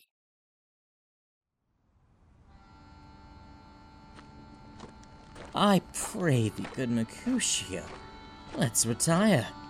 The day is hot, the Capulets abroad, and if we meet, we shall not escape a brawl. For now, these hot days, is the mad blood stirring. Thou art like one of those fellows that when he enters the confines of a tavern, claps me his sword on the table and says, Good, send me no need of thee, and by the operation of the second cup, draws it on the drawer when indeed there is no need. Am I like such a fellow? Come, come. Thou art as hot a jack in thy mood as any in Italy, and as soon moved to be moody, and as soon moody to be moved. And what two? Uh, nay. And there were two such, we should have none shortly, for one would kill the other. thou. Why, thou would quarrel with a man that hath a hair more or a hair less in his beard than thou hast. Thou wilt quarrel with a man for cracking nuts, having no other reason than because thou hast hazel eyes. What eye but such an eye would spy out such a quarrel? Thy head is as full of quarrels as an egg is full of meat, and yet thy head hath been beaten as addle as an egg for quarreling. Thou hast quarreled with a man for coughing in the street, because he hath wakened thy dog that hath lain asleep in the sun. Didst thou not fall out with a tailor for wearing his new doublet before Easter, with another for tying his new shoes with old riband? And yet thou wilt tutor me from quarreling. And I was so apt to quarrel as thou art. Any man should buy the fee simple of my life for an hour and a quarter. The fee simple? oh, simple. By my head, here come the Capulets. Oh, by my heel, I care not. Ugh. Follow me close, for I will speak to them. All right, Tybalt. Gentlefolk, good den. A word with one of you? And but one word with one of us? Hmm, couple it with something. Make it a word and uh, a blow. You shall find me apt enough to that, lady, as you will give me occasion. Huh. Could you not take some occasion without giving? Mercutio, thou consorts with Romeo. Consort? What? Dost thou make us minstrels? And thou make minstrels of us. Look to hear nothing but discords. Here's my fiddlestick. Here's that shall make you dance. Zounds. Consort! We talk here in the public haunt of men. Either withdraw unto some private place and reason coldly of your grievances, or else depart. Here, all eyes gaze upon us. Oh, well. Men's eyes were made to look. And let them gaze. I will not budge for no man's pleasure, I. Well, peace be with you, lady. Here comes my man. And I'll be hanged, sir, if he wear your livery. Marry, go before to field. He'll be your follower. Your worship in that sense may call him man. Romeo, the hate I bear thee can afford no better term than this. Thou art a villain. Tybalt, the reason that I have to love thee doth much excuse the appertaining rage to such a greeting. Villain am I none. Therefore, farewell. I see thou knowst me not. Boy, this shall not excuse the injuries thou hast done me. Therefore, turn and draw. No. It's time we put away such childish things. I do protest. I never injured thee, but love thee better than thou canst devise, until thou shalt know the reason of my love. And so, good Capulet, which name I tender as dearly as my own, be satisfied. Oh, God. Dishonorable, vile submission. Alla stoccata carries it away. Tybalt, you rat catcher, will you walk? What wouldst thou have with me? Good king of cats, nothing but one of your nine lives that I mean to make bold withal. And as you shall use me hereafter, dry beat the rest of the eight. Did you pluck your gun out of his holster by the ears? Make haste, lest mine be about your ears ere it be out. I am for you. Gentle Mercutio, put thy armament up. Come, sir, your move. Draw, Benvolio, beat down their weapons! Gentlefolk, for shame, forbear this outrage! Tybalt, Mercutio, the prince expressly hath forbidden bandying in Verona streets! Hold, Tybalt! Good Mercutio! No.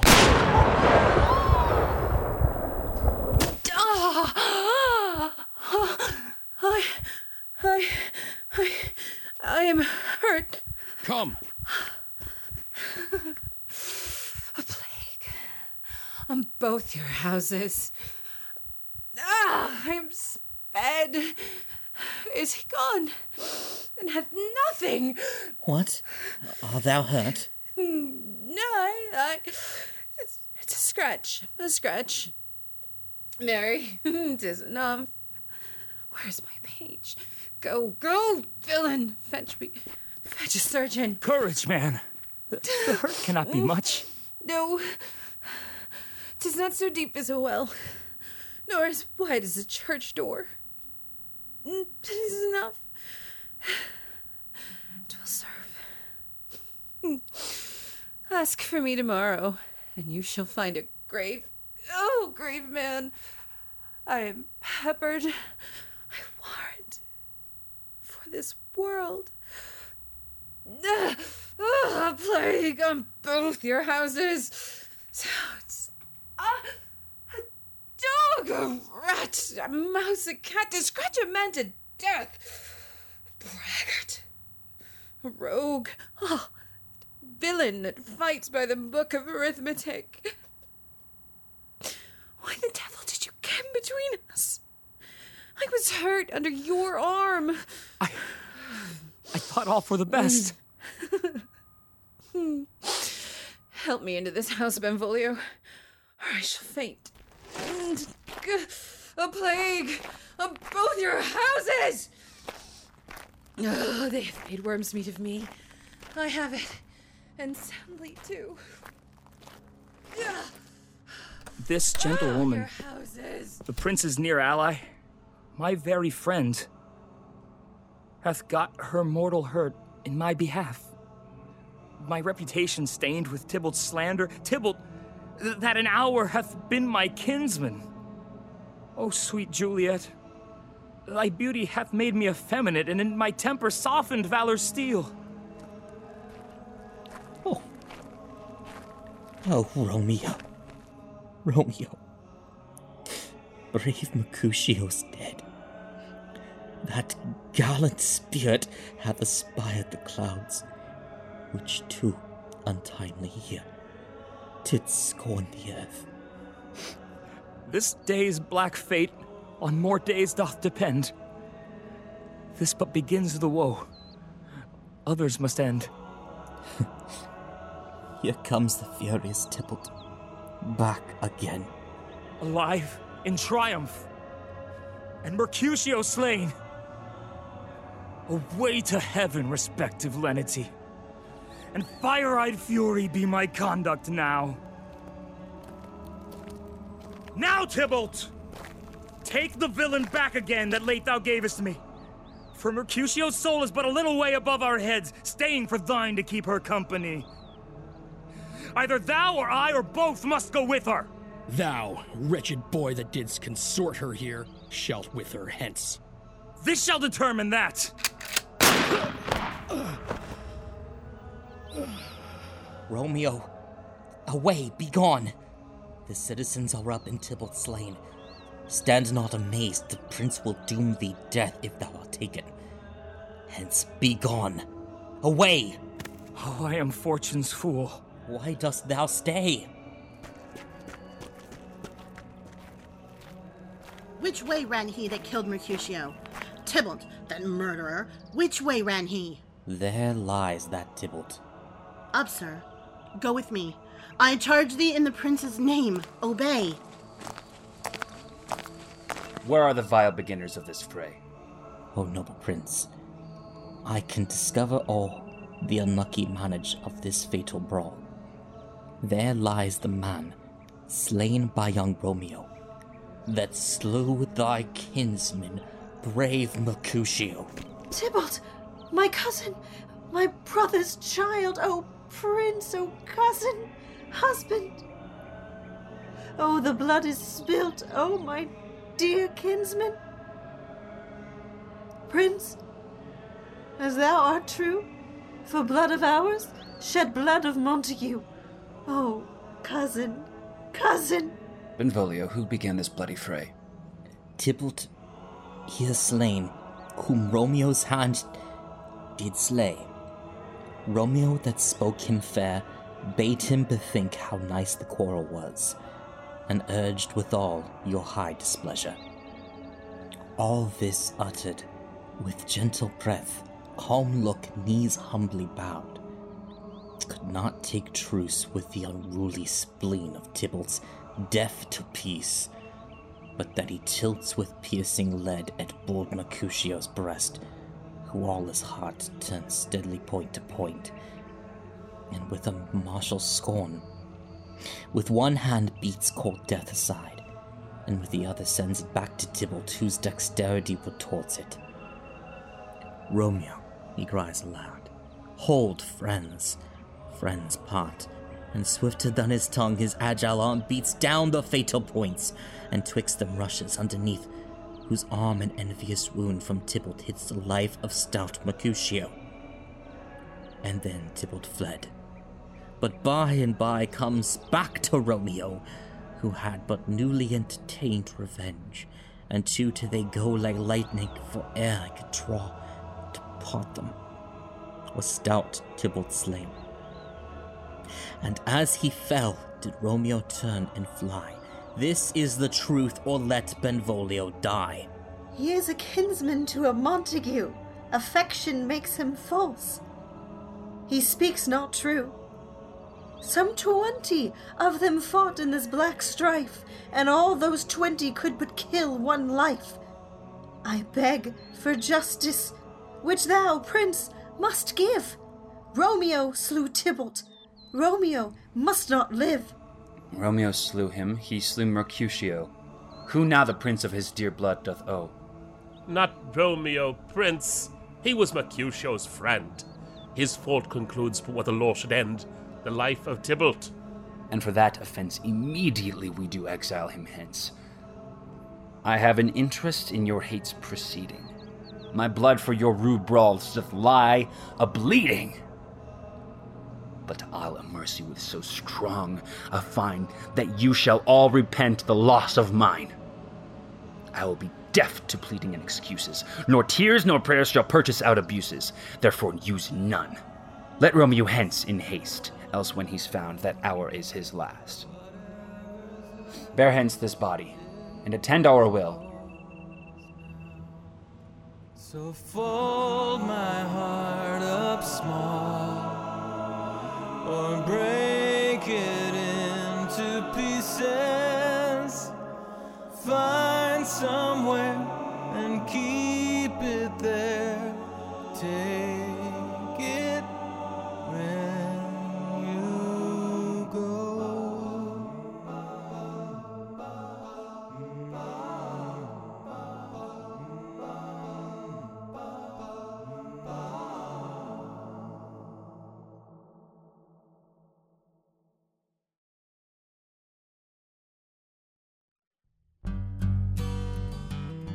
Gallop apace, you fiery footed steeds, towards Phoebus' lodging. Such a wagoner as Phaeton would whip you to the west, and bring in cloudy night immediately. Spread thy close curtain, love performing night, that runaway's eyes may wink, and Romeo leap to these arms, untalked of and unseen. Lovers can see to do their amorous rites by their own beauties, or if love be blind, it best agrees with night. Come, civil night, thou sober suited matron, all in black, and learn me how to lose a winning match played for a pair of stainless maidenhoods. Hood my unmanned blood, bathing in my cheeks with thy black mantle, till strange love grown bold think true love acted simple modesty. come, night, come, Romeo, come thou day and night, for thou wilt lie upon the wings of a night, whiter than new snow on a raven's back. Come, gentle night, come, loving black browed night, give me my Romeo, and when he shall die, take him and cut him out in little stars, and he will make the face of heaven so fine that all the world would be in love with night and pay no worship to the garish sun. Oh, I have bought the mansion of a love, but not possessed it. And though I am sold, not yet enjoyed. So tedious is this day, as is the night before some festival to an impatient child that hath new robes and may not wear them. Aw. oh, here comes my nurse, and she brings news. And every tongue that speaks but Romeo's name speaks heavenly eloquence. Now, nurse, what news? What hast thou there? The cords that Romeo bid thee fetch? Aye, aye, the cords. Ay me, what news? Why dost thou wring thy hands? Oh, well a day! He's dead! He's dead! He's dead! We are undone, lady! We are undone! Alack the day! He's gone! He's killed! He's dead! Can heaven be so envious? Romeo can, though heaven cannot. Oh, Romeo, Romeo! Whoever would have thought it? Romeo! what devil art thou that dost torment me thus? This torture should be roared in dismal hell. Hath Romeo slain himself? Say thou but I, and that bare foul eye shall poison more than the death darting eye of cockatrice.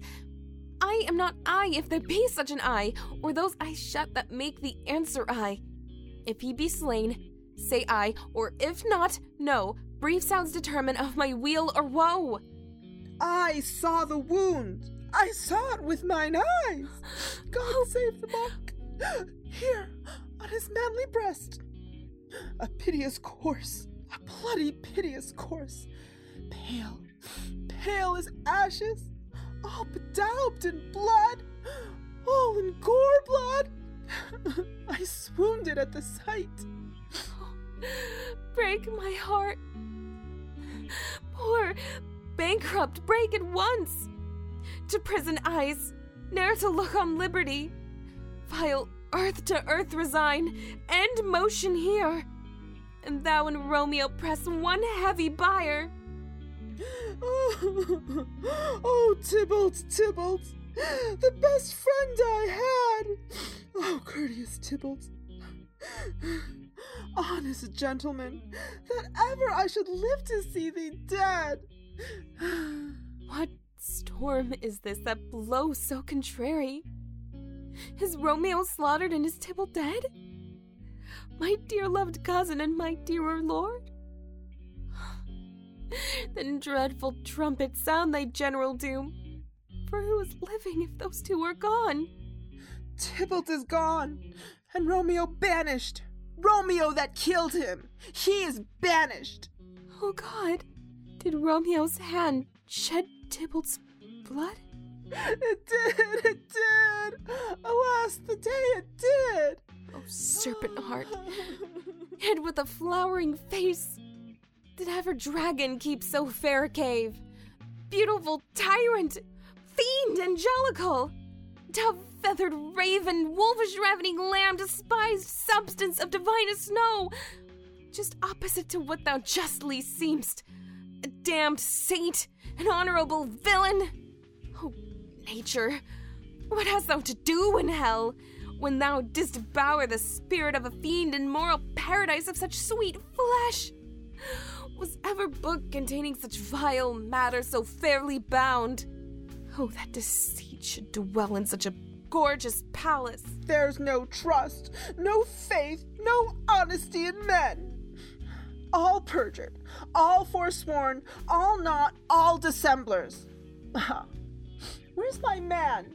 Give me some aqua vitae. These griefs, these woes, these sorrows make me old. Shame come to Romeo. Blistered be thy tongue for such a wish. He was not born to shame. Upon his brow shame is ashamed to sit, for 'tis a throne where honor may be crowned, so monarch of the universal earth. Oh, what a beast was I to chide at him. Will you speak well of him that killed your cousin? Shall I speak ill of him that is my husband? Ah, poor my lord. What tongue shall smooth thy name when I, thy three hours wife, have mangled it?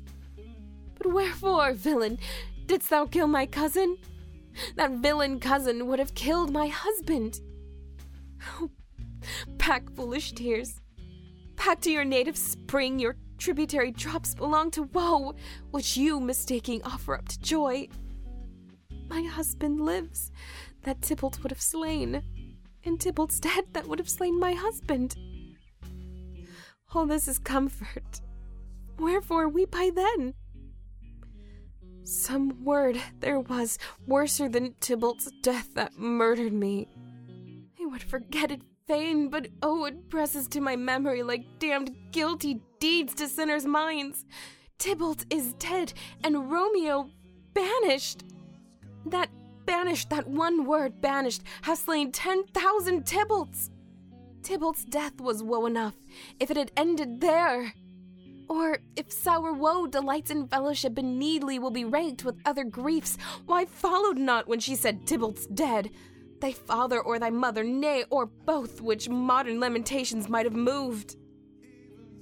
But with a rear ward following Tybalt's death, Romeo is banished.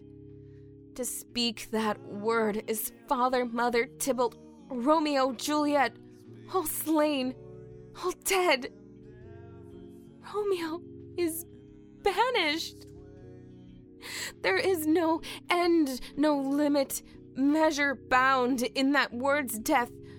No words can that woe sound. Where's my father and my mother nurse? Weeping and wailing over Tybalt's corse. Will you go to them? I will bring you thither. Wash they his wounds with tears. Mine shall be spent when theirs are dry for Romeo's banishment. Take up those cords, poor ropes, you are beguiled, both you and I. For Romeo is exiled. He made you for a highway to my bed, but I, a maid, die maiden widowed. Come, cords, come, nurse. I'll to my wedding bed, and death, not Romeo, take my maidenhead. Hie to your chamber. I'll find Romeo to comfort you. I wot well where he is. Hark ye, your Romeo will be here at night. I'll to him. He is hid in Lawrence cell. Find him. Give this ring to my true knight and bid him come to take his last farewell.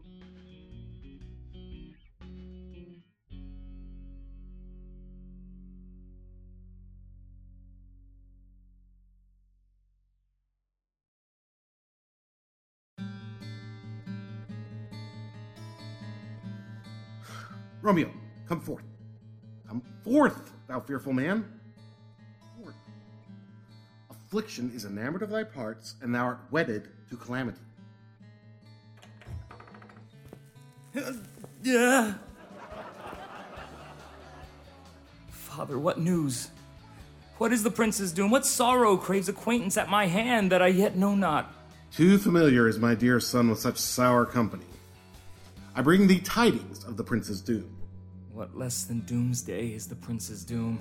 A gentler judgment vanished from his lips. Not body's death, but body's banishment. Huh? Huh? Banishment? Be merciful. Say death. For exile hath more terror in his look, much more than death. Do not say banishment. Hence from Verona art thou banished. Be patient, for the world is broad and wide. There is no world without Verona walls, but, but purgatory, torture, hell itself. Hence, banished is banished from the world, and world's exile is death. Then banished is death mistermed. Calling death banishment, uh, thou cutt'st my head off with a golden axe and smilest upon the stroke that murders me. How deadly sin, a rude unthankfulness. Thy fault our law calls death, but the kind prince taking thy part hath rushed aside the law and turned that black word death to banishment. This is dear mercy, and thou seest it not. Tis torture, and not mercy. Heaven is here where Juliet lives.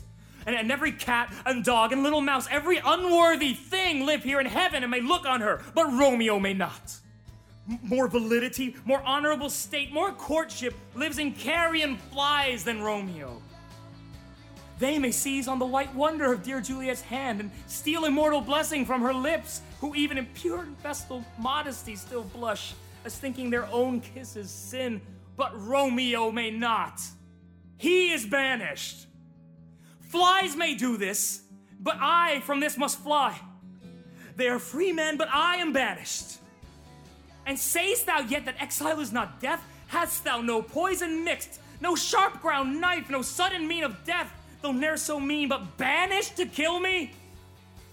Banished! Oh, friar. The damned use that word in hell, howlings attended. How hast thou the heart, being a divine, a ghostly confessor, a sin absolver, and my friend professed to mangle me with that word banished? Thou fond madman, hear me but speak a word. Oh, thou wilt speak again of banishment. I'll give thee armor to keep off that word. Adversity's sweet milk, philosophy to comfort thee, though thou art banished. Yet banished. Hang up philosophy.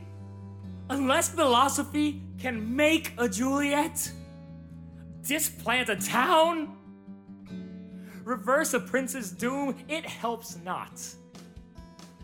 It, it prevails not. Talk no more. Oh, then I see that madmen have no ears. How should they, And that wise men have no eyes? Let me dispute with thee of thy estate. Thou canst not speak of that thou dost not feel. Wert thou as young as I, Juliet thy love, an hour but married, Tybalt murdered, doting like me, and like me banished? Then mightst thou speak, then mightst thou tear thy hair and fall upon the ground as I do now, taking the measure of an unmade grave. Rise, one knocks. Good Romeo, hide thyself. Not I. Unless the breath of heartsick groans, mist like, enfold me from the search of eyes. Hark, how they knock! Who's there? Romeo, arise! Thou wilt be taken! Stay a while! Stand up! Run to my study. By and by! God's will, what simpleness is this? I come, I come! Who knocks so hard? Whence come you? What's your will? Let me come in and you shall know my errand. I come from Lady Juliet. Oh, welcome then. Oh, holy friar. Oh, tell me, holy friar, where is my lady's lord? Where's Romeo? There, on the ground, with his own tears made drunk. Oh, he is even in my mistress's case, just in her case. Oh, woeful sympathy, piteous predicament. even so lies she, blubbering and weeping, weeping and blubbering. Stand up, stand up, stand and you be a man. For Juliet's sake, for her sake, rise and stand. Why should you fall into so deep an O? Nurse. Ah, sir, ah, sir. Well, that's the end of all. Spakest thou of Juliet? How is it with her? Doth she not think me an old murderer? Now I have stained the childhood of our joy with blood removed but little from her own. Where is she, and how, how doth she, and, and what says my concealed lady to our cancelled love? Oh, she says nothing, sir, but weeps and weeps, and now falls on her bed, and then starts up, and Tybalt calls, and then on Romeo cries, and then down falls again. As if that name shot from the deadly level of a gun did murder her. As that name's cursed hand murdered her kinsman. Oh. Tell me, friar. Tell me. In what vile part of this anatomy doth my name lodge? Tell me! That I may sack the hateful mansion! Hold thy desperate hand. art thou a man? Thy form cries out thou art. Thy tears are womanish. Thy wild acts denote the unreasonable fury of a beast. Unseemly woman in a seeming man, or ill beseeming beast in seeming both. thou hast amazed me. By my holy order, I thought thy disposition better tempered. Hast thou slain Tybalt? Wilt thou slay thyself, and stay thy lady too that lives in thee by doing damned hate upon thyself? Why railest thou on thy birth, the heaven and earth? Since birth and heaven and earth, all three do meet in thee at once, which thou at once wouldst lose. Fie, fie, thou shamest thy shape, thy love, thy wit, which, like a usurer, aboundest in all, and usest none in that true use indeed which should bedeck thy shape, thy love, thy wit. Thy noble shape is but a form of wax, digressing from the valor of a man, thy dear love sworn but hollow perjury, killing that love which thou hast vowed to cherish. Thy wit, that ornament to shape and love, misshapen in the conduct of them both, like powder in a skitless soldier's flask, is set afire by thine own ignorance, and thou dismembered with thine own defense. What? Rouse thee, man! Thy Juliet is alive, for whose dear sake thou wast but lately dead. There art thou happy. Tybalt would kill thee, but thou slewest Tybalt. There art thou happy too. The law that threatened death becomes thy friend and turns it to exile. There art thou happy. A pack of blessings lights upon thy back. Happiness courts thee in her best array. But like a misbehaved and sullen wench, thou poutest upon thy fortune and thy love. Take heed, take heed, for such die miserable. Go, get thee to thy love, as was decreed. Ascend her chamber hence and comfort her. But look thou, stay not till the watch be set, for then thou canst not pass to Mantua, where thou shalt live till we can find a time to blaze your marriage, reconcile your friends, beg pardon of the prince, and call thee back with twenty hundred thousand times more joy than thou wentest forth in lamentation. Go before, nurse. Commend me to thy lady, and bid her hasten all the house to bed, which heavy sorrow makes them apt unto. Romeo is coming. Oh Lord, I could have stayed here all the night to hear good counsel. Oh, what learning is! My lord, I'll tell my lady you will come. Do so, and bid my sweet prepare to chide. Here, sir, a ring she bid me give you. Hie you, make haste, for it grows very late.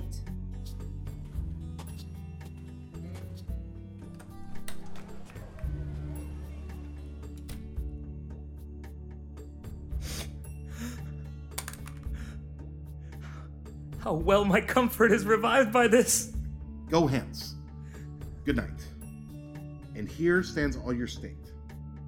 Either be gone before the watch be set, or by the break of day disguised from hence. Sojourn in Mantua. I'll find out your man, and he shall signify from time to time every good hap to you that chances here. Give me thy hand, 'tis late. Farewell. Good night. But that a joy past joy calls out on me? It were a grief so brief to part with thee. Farewell.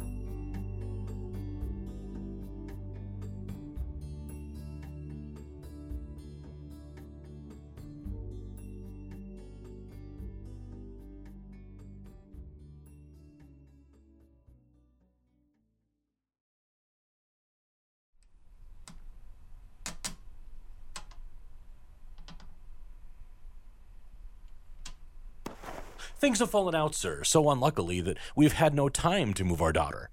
Look, you, she loved her kinsman Tybalt dearly, and so did I. we were born to die.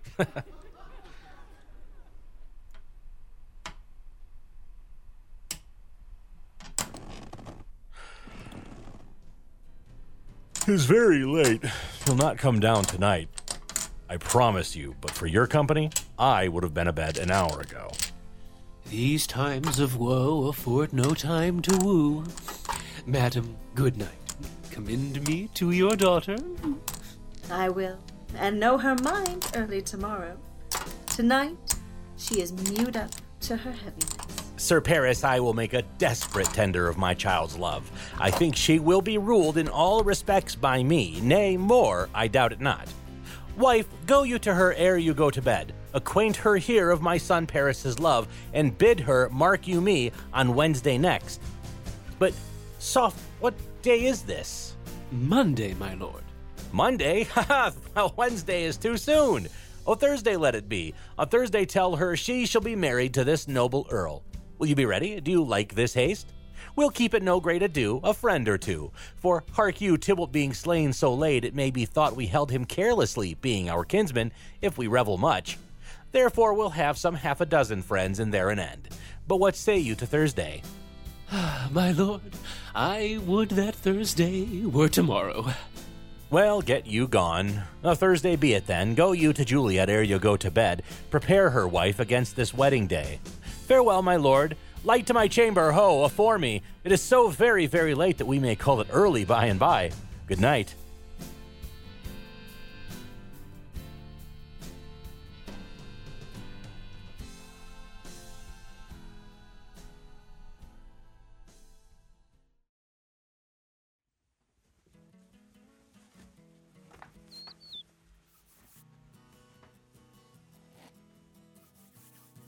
Wilt thou be gone? It is not yet near day. It was the nightingale, and not the lark, that pierced the fearful hollow of thine ear. Nightly she sings on yon pomegranate tree. Believe me, love, it was the nightingale. It was the lark, the herald of the morn, no nightingale. Look, love, what envious streaks do lace the severing clouds in yonder east. Night's candles are burnt out, and jocund day stands tiptoe on the misty mountain tops. I must be gone and live, or stay and die. Yon light is not daylight. I know it, I. It is some meteor that the sun exhales to be thee this night a torchbearer and light thee on thy way to Mantua. Therefore, stay yet. Thou needst not to be gone. Ah, let me be taken, let me be put to death. I am content, so thou wilt have it so. I'll say yon gray is not the morning's eye, tis but the pale reflex of Cynthia's brow. Nor that is not the lark whose notes do beat the vaulty heaven so high above our heads. I have more care to stay than will to go. Come, death, and welcome. Juliet wills it so. How is my soul? Let's talk. It is not day. It is, it is. Hie hence, be gone, away! It is the lark that sings so out of tune, straining harsh discords and unpleasing sharps. Some say the lark makes sweet division. This doth not so, for she divideth us. Some say the lark and loateth toad change eyes. Oh, now I would they had changed voices too. Since arm from arm that voice doth us affray, hunting thee hence with hunts up to the day. Oh, now be gone. More light and light it grows. More light and light, more dark and dark our woes. Madam! Nurse! Your lady mother is coming to your chamber! The day is broke. Be wary, look about. Then window let day in and let life out.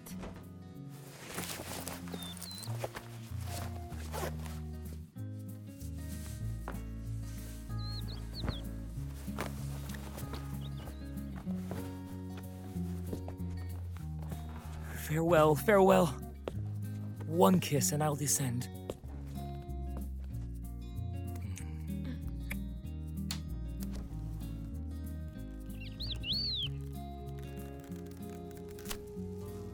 Art thou gone so? Love, Lord, I, husband, friend, I must hear from thee every day in the hour, for in a minute there are many days. Oh, by this count, I shall be much in years ere I again behold my Romeo. Farewell. I will omit no opportunity that may convey my greetings, love, to thee. Thinkest thou we shall ever meet again? I I doubt it not. And all these woes shall serve for sweet discourses in our time to come. Oh God, I have an ill divining soul. Methinks I see thee. Now thou art below, as one dead in the bottom of a tomb. Either my eyesight fails, or thou lookest pale. And trust me, love, in my eyes, so do you. Dry sorrow drinks our blood. Adieu. Adieu.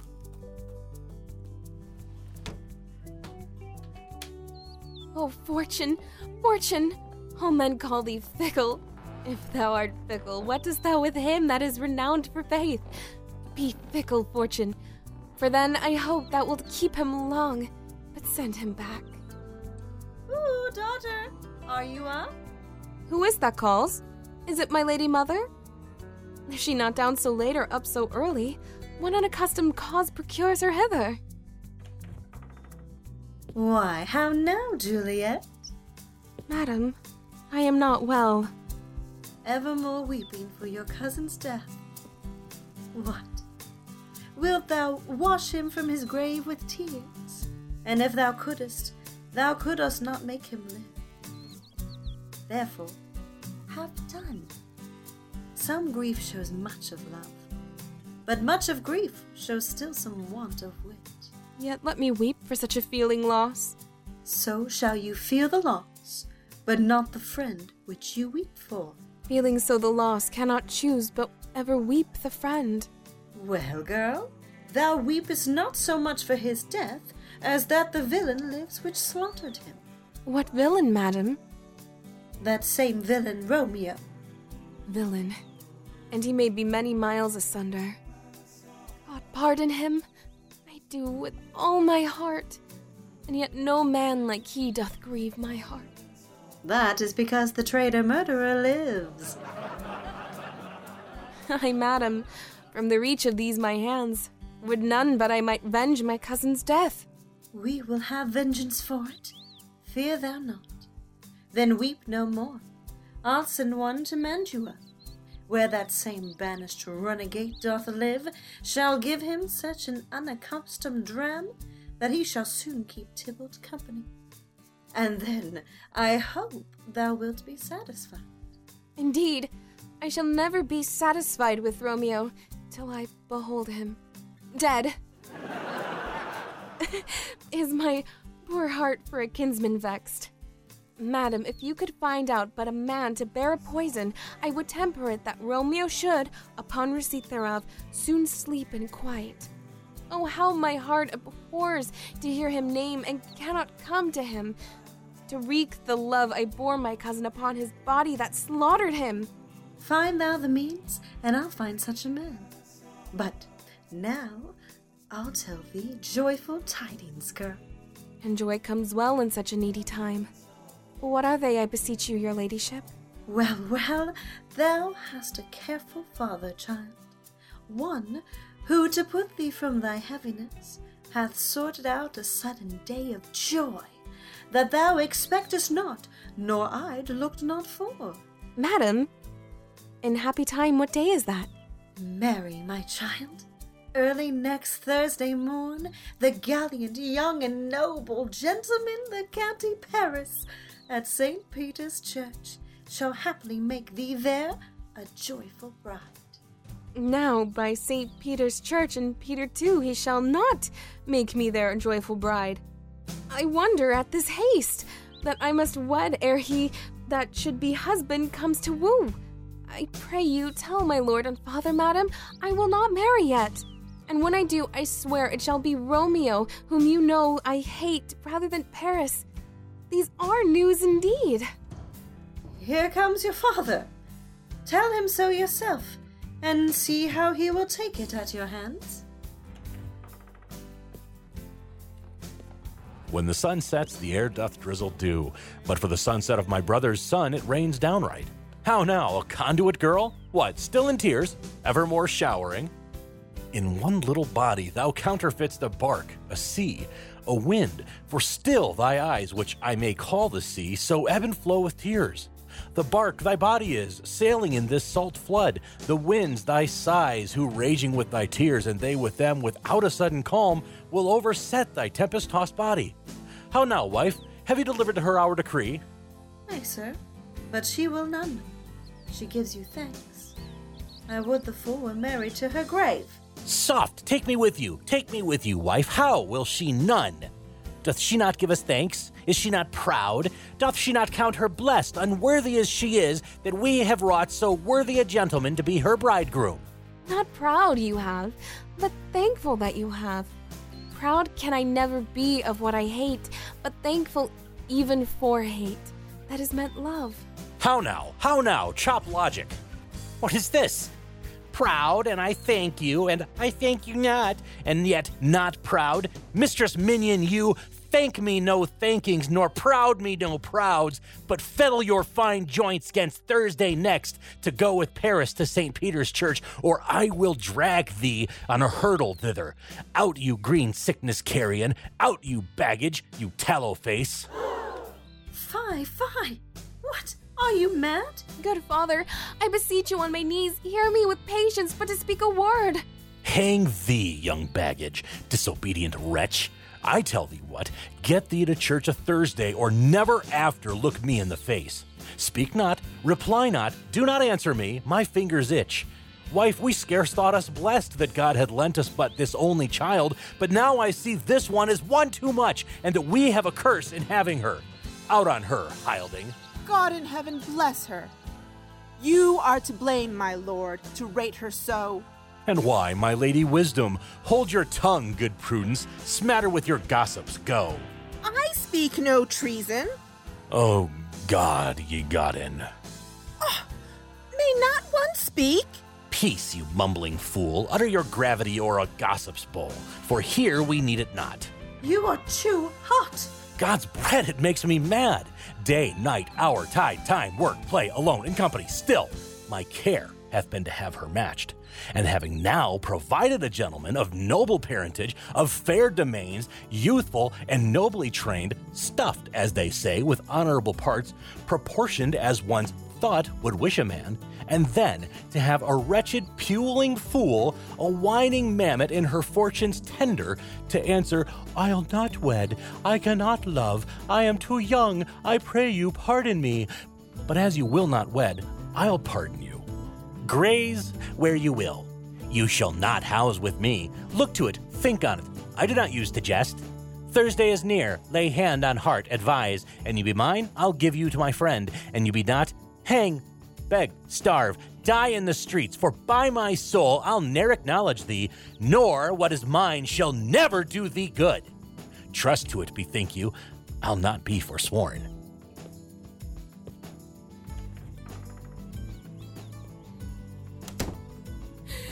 Is there no pity sitting in the clouds that sees into the bottom of my grief?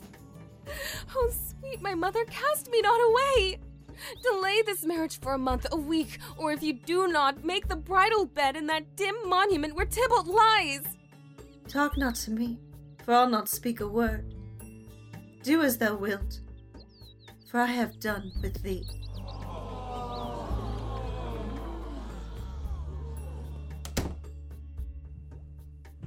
Oh, God. Oh, nurse, how shall this be prevented? My husband is on earth, my faith in heaven. How shall that faith return again to earth unless that husband send it me from heaven by leaving earth? Comfort me. Counsel me. Alack. Alack that heaven should practice stratagems upon so soft a subject as myself. What sayest thou? Hast thou not a word of joy? Some comfort, nurse. Faith, here it is. Romeo is banished, and all the world to nothing that he dares ne'er come back to challenge you, or if he do, it needs must be by stealth. Then, since the case so stands as now it doth, I think it best you married with the county. Oh, he's a lovely gentleman. Romeo's a dish dishclout to him. An eagle, madam, hath not so green, so quick, so fair an eye as Paris hath. Beshrew my very heart, I think you are happy in the second match, for it excels your first.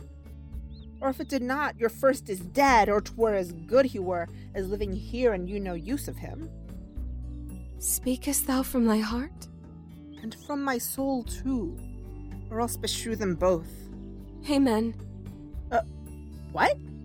Well, thou hast comforted me marvelous much. Go in and tell my lady I am gone, having displeased my father to Lawrence Cell to make confession and to be absolved. Marry, I will.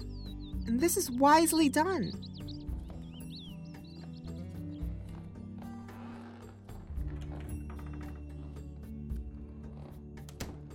Ancient damnation!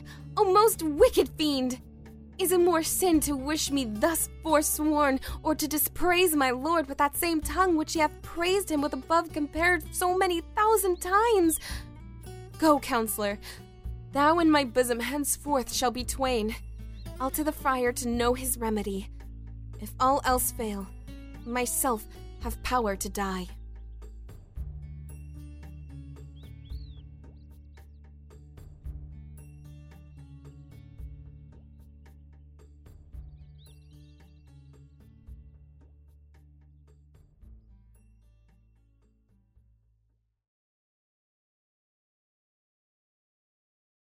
Act 4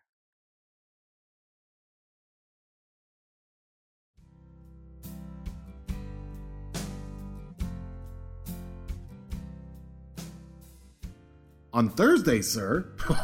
the time is very short. My father Capulet will have it so, and I am nothing slow to slack his haste. you say you do not know the lady's mind. Uneven is the course. I like it not. Immoderately she weeps for Tybalt's death, and therefore have I little talked of love, for Venus smiles not in a house of tears. Now, sir, her father counts it dangerous that she doth give her sorrow so much sway, and in his wisdom hastes our marriage to stop the inundation of her tears, which, too much minded by herself alone, may be put from her by society. Now, do you know the reason of this haste? I would I knew not why it should be slowed. Ooh. Uh, look, sir, here comes the lady towards my cell. Happily met, my lady and my wife. That may be, sir, when I may be a wife. That may be, must be, love, on Thursday next. what must be shall be. Well, that's a certain text. Come you to make confession to this father? To answer that, I should confess to you. Do not deny to him that you love me. I will confess to you that I love him. Uh, so will ye, I am sure, that you love me. If I do so, it'll be of more price, being spoke behind your back than to your face. Poor soul, thy face is much abused with tears. The tears have got small victory by that, for it was bad enough before their spite. Thou wrongst it more than tears with that report. That is no slander, sir, which is a truth. And what I spake, I spake it to my face. Thy face is mine, and thou hast slandered it. It may be so, for it is not mine own. Are you at leisure, Holy Father, now, or shall I come up to you at evening mass? My leisure serves me, pensive daughter, now. My lord, we must entreat the time alone. God shield I should disturb devotion. Juliet, on Thursday early will I rouse ye. Till then, adieu, and keep this holy kiss.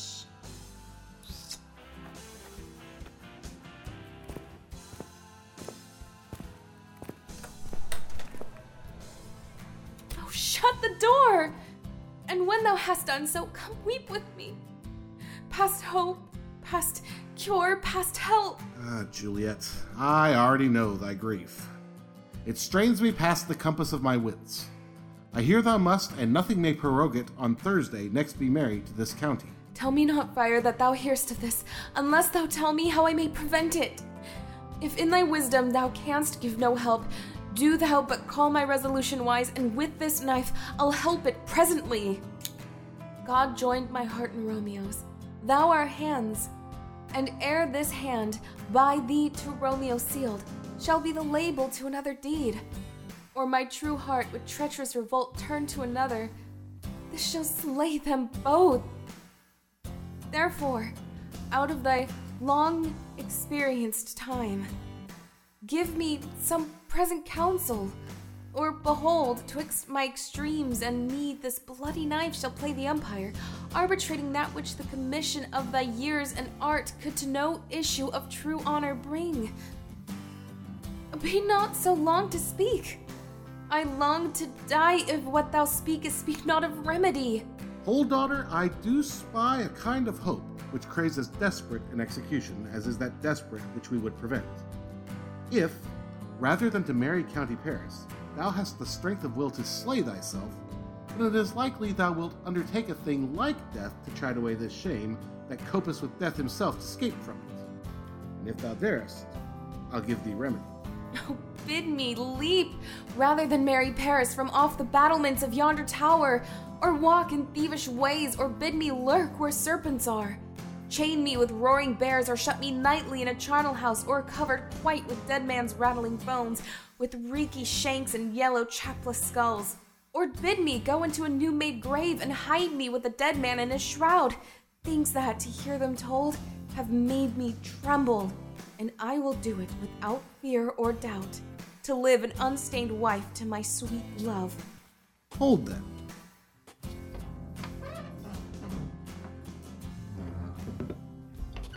Go home, be merry, give consent to marry Paris. Uh, uh. Wednesday is tomorrow. Tomorrow night, look that thou lie alone. Let not thy nurse lie with thee in thy chamber. Take thou this vial, being then in bed, and this distilled liquor drink thou off. When presently through all thy veins shall run a cold and drowsy humor, for no pulse shall keep his native progress but surcease. No warmth, no breath shall testify thou livest. The roses in thy lips and cheeks shall fade to paly ashes. Thy eyes' windows fall like death when he shuts up the day of life.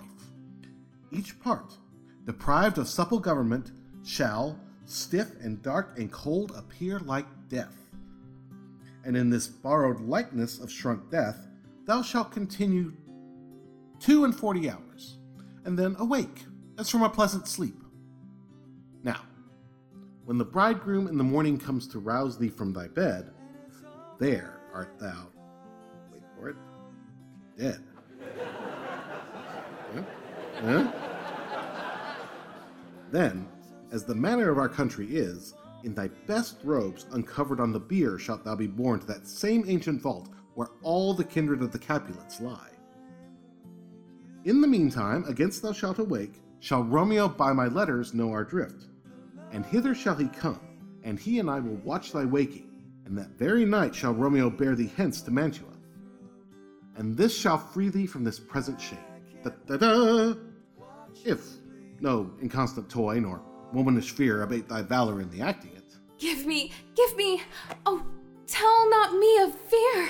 Hold, hold. Get you gone. Be strong and prosperous in this resolve. I'll send a friar with speed to Mantua with my letters to thy lord. Love give me strength, and strength shall help afford. Farewell, dear father. Whoa! I need a doormat.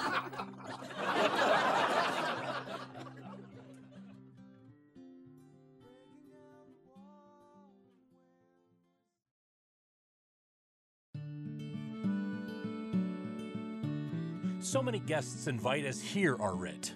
Sirrah, uh, go hire me 20 cunning cooks. You shall have none ill, sir, for I'll try if they can lick their fingers.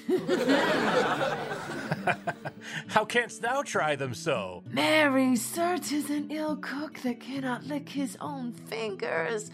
Therefore, he that cannot lick his fingers goes not with me.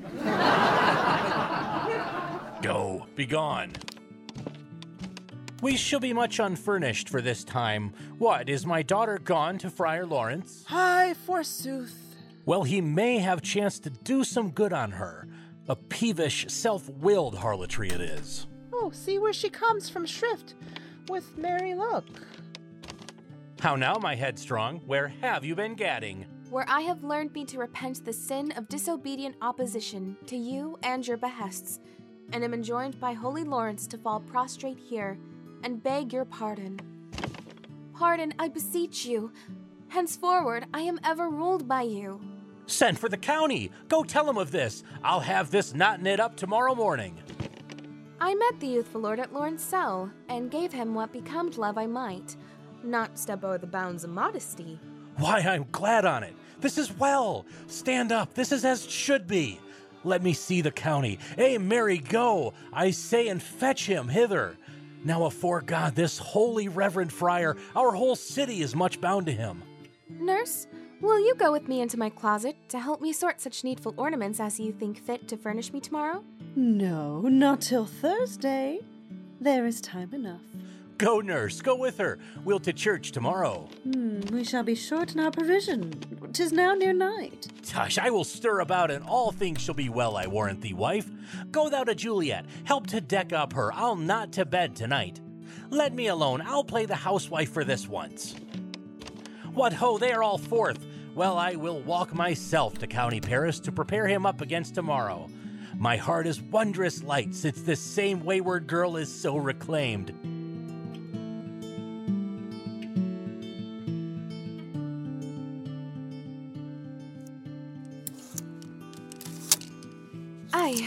Those attires are best. But, gentle nurse, I pray thee, leave me to myself tonight. For I have need of many orisons to move the heavens to smile upon my state, which, well thou knowst, is cross and full of sin. What are you busy? Oh. Need you my help? No, madam. We have called such necessaries as are behoveful for our state tomorrow. So, please you, let me now be left alone. And let the nurse this night sit up with you, for I am sure you have your hands full all in this so sudden business. Good night. Get thee to bed and rest, for thou hast need.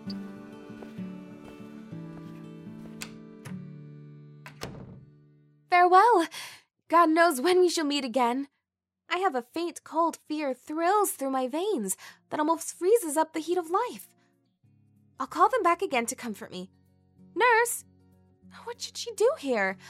My dismal scene I needs must act alone. Come, vial. What if this mixture do not work at all? Shall he be married then tomorrow morning? No, no, this shall forbid it. Lie thou there. What if it be a poison, which the friar subtly hath ministered to have me dead, lest in this marriage he should be dishonored because he had married me before to Romeo? Fear it is. And yet, methinks it should not, for he has still been tried a holy man. How if, when I am laid into the tomb, I wake before the time that Romeo come to redeem me? There's a fearful point. Shall I not then be stifled in the vault, to whose foul mouth no wholesome air breathes in, and there die shingled ere my Romeo comes? Or, if I live, it is not very like, the horrible conceit of death and night, together with the terror of the place. As in a vault, an ancient receptacle where for these many hundred years the bones of all my buried ancestors are packed, where bloody Tybalt, yet but green in earth, lies festering in a shroud, where, as they say, at some hours in the night spirits resort.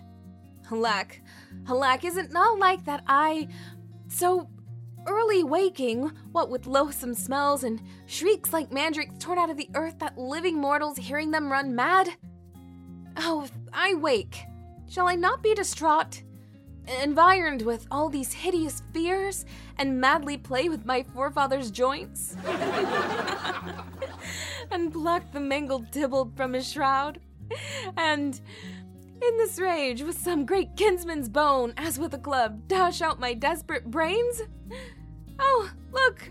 Methinks I see my cousin's ghost seeking out Romeo, that did spit his body upon a rapier's point. Stay, Tybalt. Stay, Romeo. I come. This do I drink to thee.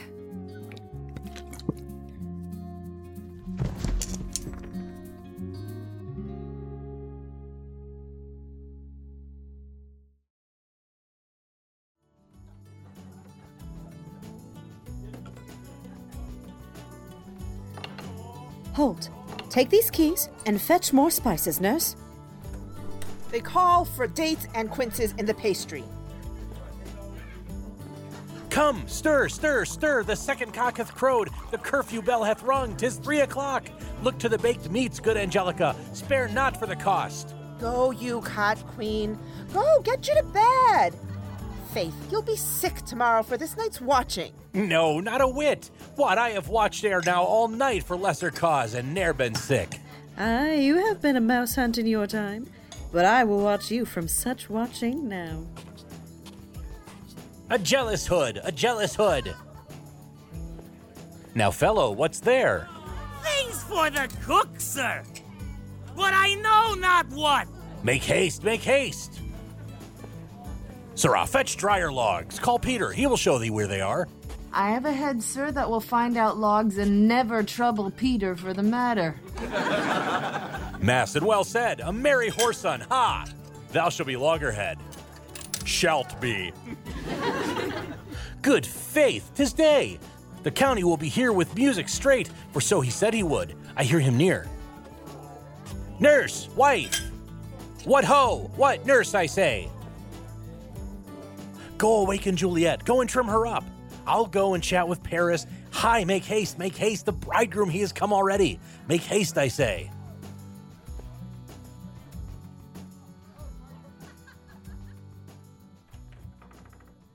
Mistress! What mistress? Juliet! Fast, I warned her. She. Why, lamb! Why, lady! Fie, you slug-a-bed! Why, love, I say! Madam! Sweetheart! Why, bride! What, not a word? You take your pennyworths now. Sleep for a week. For the next night, I warrant, the county Paris hath set up his rest, that you shall rest but little. Ah. oh, God forgive me. Varian amen, how sound is she asleep? I must needs wake her. Madam, madam, madam! I let the county take you in your bed. He'll fright you up, if faith, will it not be? What, dressed? And in your clothes? And down again? I must needs wake you. Lady, lady, lady! Alas, alas! Help, help! My lady's Oh, a day that ever I was born! Some aqua vitae, ho! Oh, my lord! My lady! What noise is here? Oh, oh, lamentable day! Oh, What is the matter?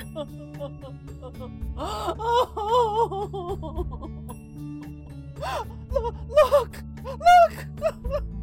Oh, heavy day! Oh, oh, me, my child! Oh, My only life revive! Look up, or I will die with thee! Help! Help! Call help! For shame, bring Juliet forth. Her lord is come.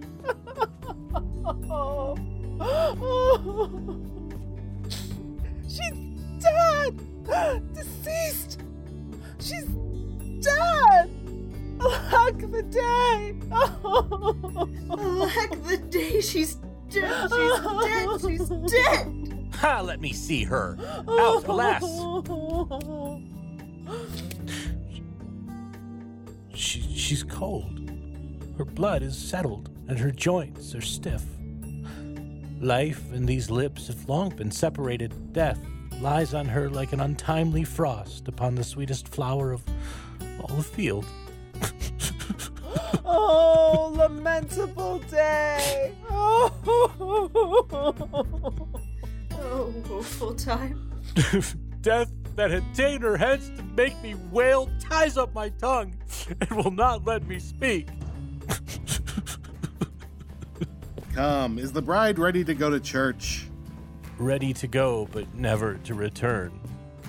O son, the night before thy wedding day hath death lain with thy wife. There she lies, flower as she was, deflowered by him. Death is my son in law, death is my heir, my daughter he hath wedded. I will die and leave him all, life living, all is death's. Have I thought long to see this morning's face, and doth it give me such a sight as this? Accursed, unhappy, wretched, hateful day! Most miserable hour that e'er time saw in lasting labor of this pilgrimage. But one poor, one, one poor and loving child. But one thing to rejoice in solace in, and cruel death had catched it from my sight. Oh, woe! Oh, woeful, woeful, woeful day! Most lamentable day, most woeful day that ever, ever I did yet behold. Oh, day, oh, day, oh, day. Oh, hateful day! Never was seen so black a day as this. Oh, woeful day, oh, woeful. Beguiled, divorced, wronged, spited, slain, most detestable death, by thee beguiled, by cruel, cruel, thee quite overthrown. Oh, love, oh, life, not life, but love in death. Despised, distressed, hated, martyred, killed. Uncomfortable time, why camest thou now to murder, murder our solemnity? O child, O child, my soul, and not my child. Dead art thou, alack, my child is dead. And with my child, my joys are buried. Peace, ho, for shame! Confusion's cure lives not in these confusions. Heaven and yourself had part in this fair maid. Now, heaven hath all, and all the better is it for the maid. Your part in her you could not keep from death, but heaven keeps his part in eternal life. The most you sought was her promotion, for 'twas your heaven she should be advanced. And weep ye now, seeing she's advanced above the clouds as high as heaven itself? Oh, in this love, you love your child so ill that you run mad, seeing that she is well. She's not well married that lives married long, but she's best married that dies married young. Dry up your tears and stick your rosemary on this fair course. And as the custom is, in all her best array, bear her to church. For though fond nature bids us in lament, yet nature's tears are reason's merriment. All things that we ordained festival turn from their office to black funeral, our instruments to melancholy bells, our wedding cheer to a sad burial feast, our solemn hymns to sullen dirges change, our bridal flowers serve for a buried corpse, and all things change them to the contrary. Sir, go you in, and madam go with him, and go, Sir Paris. Every one prepare to follow this fair course unto her grave. The heavens do lower upon you for some ill. Move them no more by crossing their high will.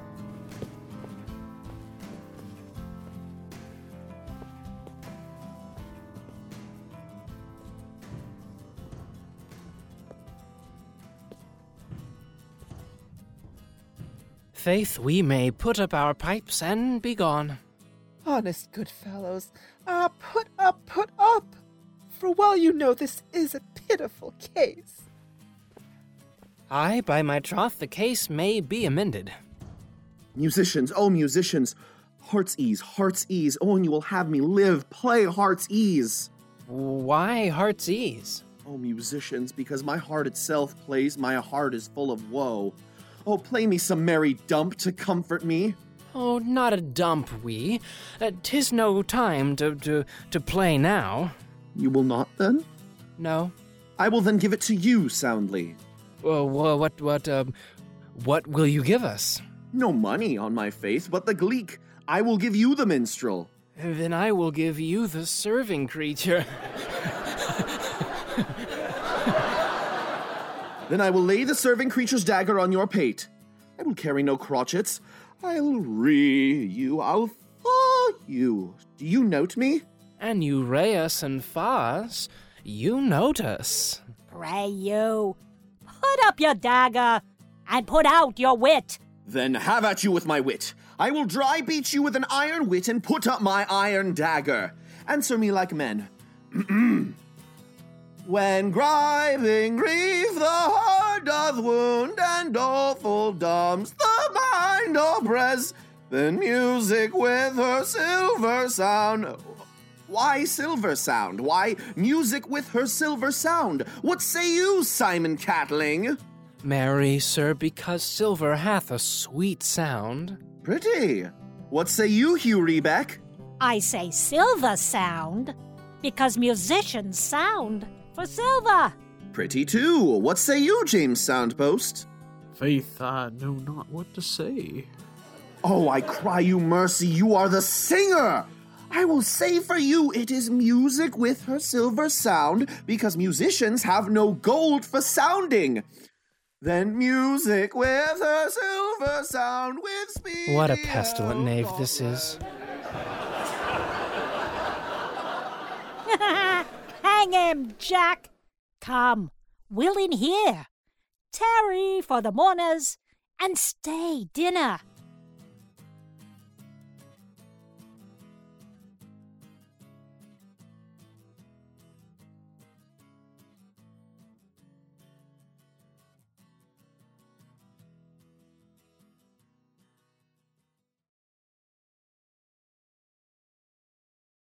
Act 5. If I may trust the flattering truth of sleep, my dreams presage some joyful news at hand. My bosom's lord sits lightly in his throne, and all this day an unaccustomed spirit lifts me above the ground with cheerful thoughts. I dreamt my lady came and found me dead. Strange dream that gives a dead man leave to think. And breathed such life with kisses in my lips that I revived and was an emperor. Oh, me. How sweet is love itself possessed. One but love's shadows are so rich in joy. News from Verona.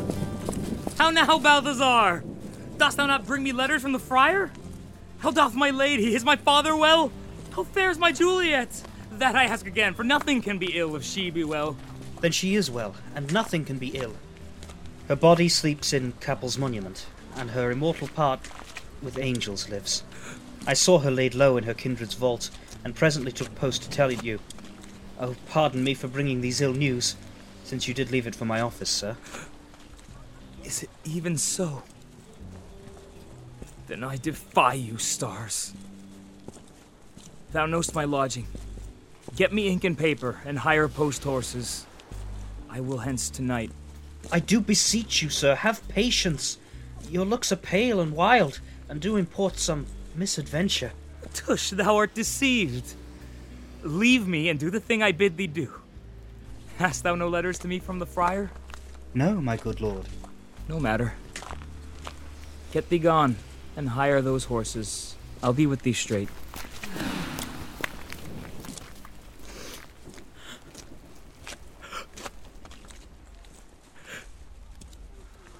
Well, Juliet, I will lie with thee tonight. Let's see for means. Oh, mischief, thou art swift to enter in the thoughts of desperate men. I do remember an apothecary, and hereabouts he dwells, which late I noted in tattered weeds with overwhelming brows, culling of simples. Meager were his looks. Sharp misery had worn him to the bones, and in his needy shop a tortoise hung, an alligator stuffed, and other skins of ill shaped fishes. And about his shelves, a beggarly account of empty boxes, green earthen pots, bladders, and musty seeds, remnants of pack thread, and old cakes of roses were thinly scattered to make up a show. Noting this penury, to myself I said, And if a man did need a poison now, who sailed his present death in Mantua, here lives a caitiff wretch would sell it him. Oh, this same thought did but forerun my need. This same needy man must sell it me. As I remember, this should be the house. Well, being holiday, the beggar's shop is shut. What ho! Apothecary! Who calls so loud? Come hither, man. I see that thou art poor. Hold, there is forty ducats.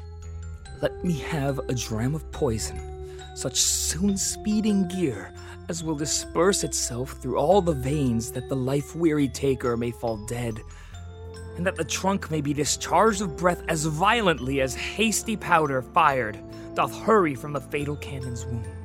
Such mortal drugs I have, but Mantua's law is death to any he that utters them. Art thou so bare and full of wretchedness and fierce to die? Famine is in thy cheeks. Need and oppression starveth in thine eyes. Contempt and beggary hangs upon thy back. The world is not thy friend, nor the world's law. The world affords no law to make thee rich. Then be not poor, but break it and take this. My poverty, but not my will, consents. I pay thy poverty, and not thy will. Put this in any liquid thing you will, and drink it off. And if you had the strength of 20 men, it would dispatch you straight. There is thy gold. Worse poison to men's souls, doing more murders in this loathsome world than these poor compounds that thou mayst not sell. I sell thee poison. Thou hast sold me none. Buy food and get thyself in flesh. Farewell. Come, cordial, and not poison. Go with me to Juliet's grave, for there must I use thee.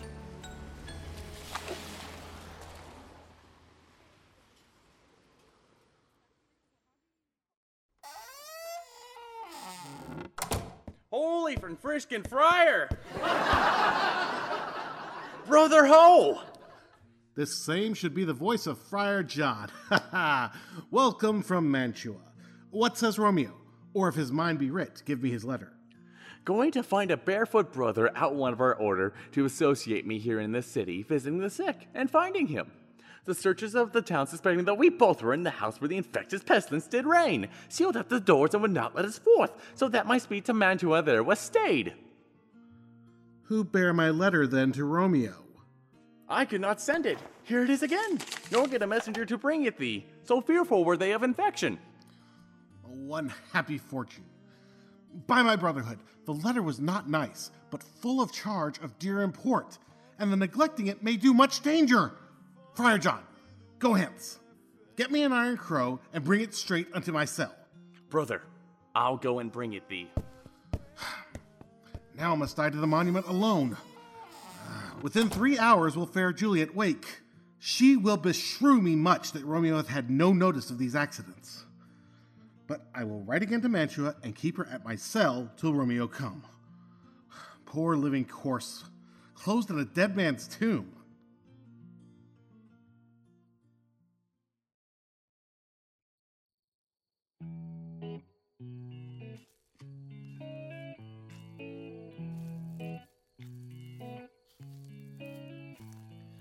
Give me thy torch, boy, hence and stand aloof. Uh, yet put it out, for I would not be seen. Under yond yew trees lay thee all along, holding thine ear close to the hollow ground, so shall no foot upon the churchyard tread, being loose, unfirm with digging up of graves, but thou shalt hear it.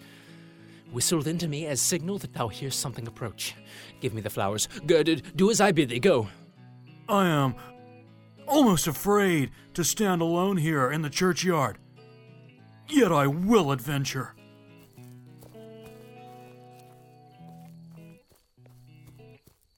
Sweet flower, with flowers thy bridal bed I strew.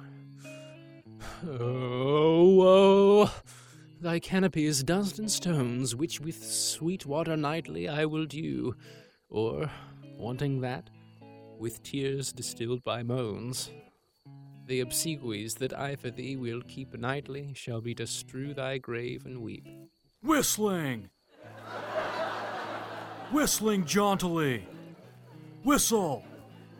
Whew! Whistling again. The boy gives warning something doth approach. What cursed foot wanders this way tonight to cross my obsequies and true love's right? Oh, what with a torch muffle me night awhile.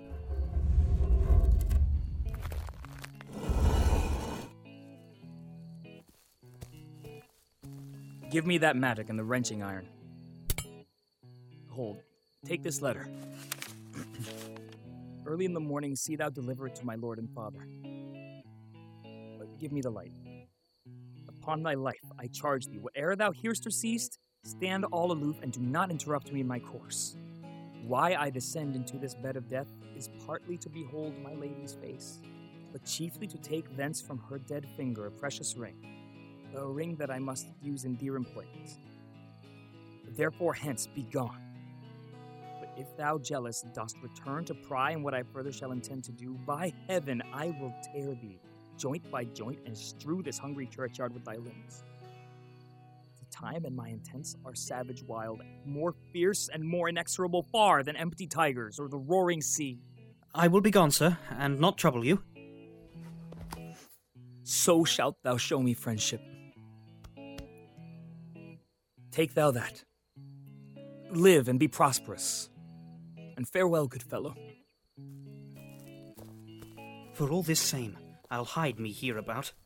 His looks I fear, and his intents I doubt. Thou detestable maw, the womb of death, gorged with the dearest morsel of the earth. Thus I enforce thy rotten jaws to open, and in despite I'll cram thee with more food.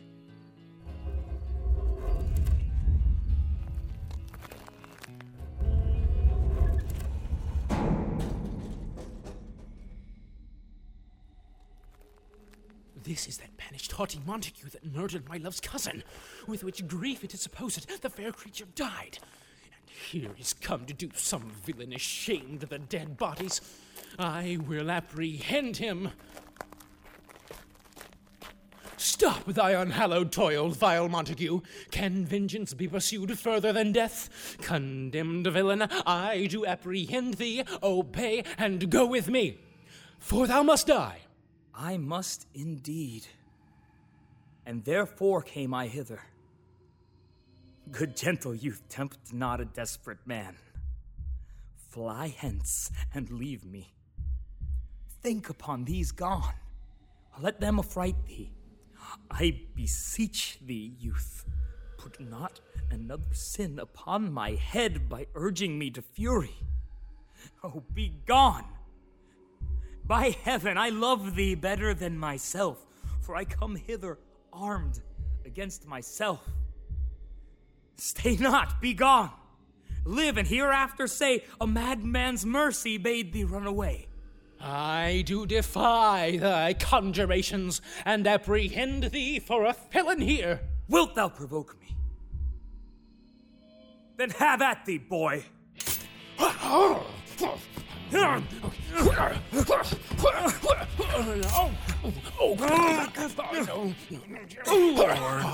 they fight. I will go call the watch.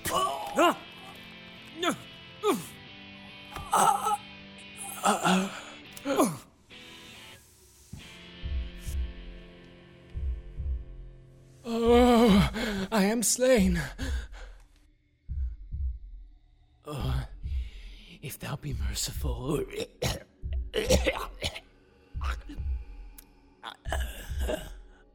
Open the tomb.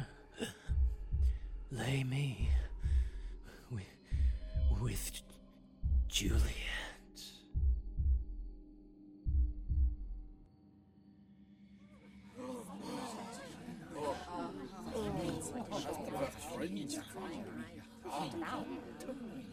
In faith, I will. Let me peruse this face. Mercutio's kinsman. Noble County Paris? What said my man when my betossed soul did not attend her as we rode? I think she told me Paris should have married Juliet. Said she not so? Or, or did I dream it so? Or am I mad hearing him talk of Juliet to think it was so? Oh, oh give me thy hand. One writ with me in sour misfortune's book. I'll bury thee in a triumphant grave. A grave? Oh no. A lantern, slaughtered youth, for here lies Juliet. And her beauty makes this vault a feasting presence full of light. Death, lie thou there, by a dead man interred. Ah! Ah!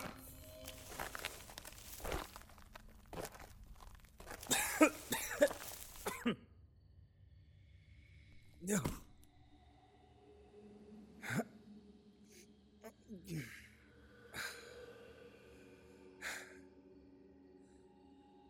How oft, when men are at the point of death, have they been merry? Which their keepers call a lightning before death. Oh, how may I call this a lightning?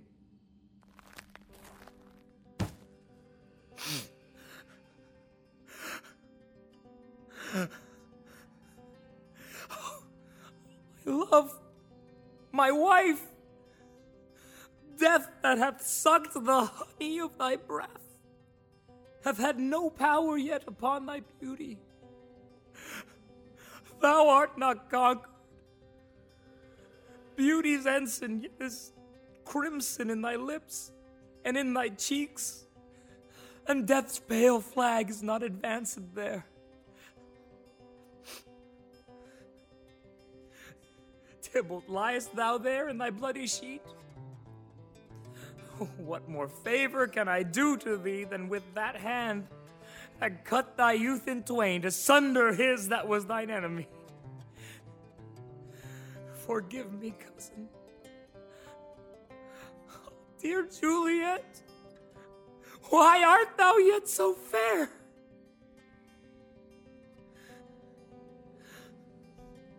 Shall I believe that unsubstantial death is avarice? And that the lean, abhorred monster keeps thee here in dark to be his paramour? For fear of that, I still will stay with thee, and never from this palace of dim night depart again. Here, here will I remain with worms that are thy chambermaids.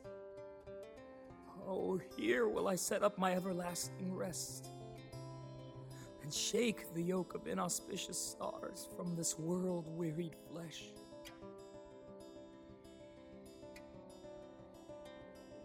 Eyes, look your last. Arms, take your last embrace. And lips, oh, you, the doors of breath, seal with a righteous kiss a dateless bargain to engrossing death.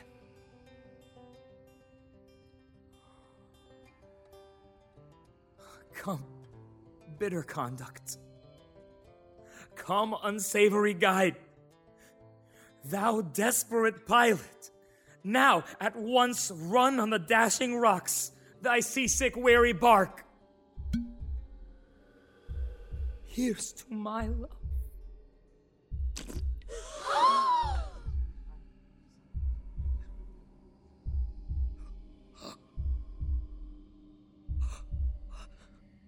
Oh, oh, true apothecary, thy drugs are quick.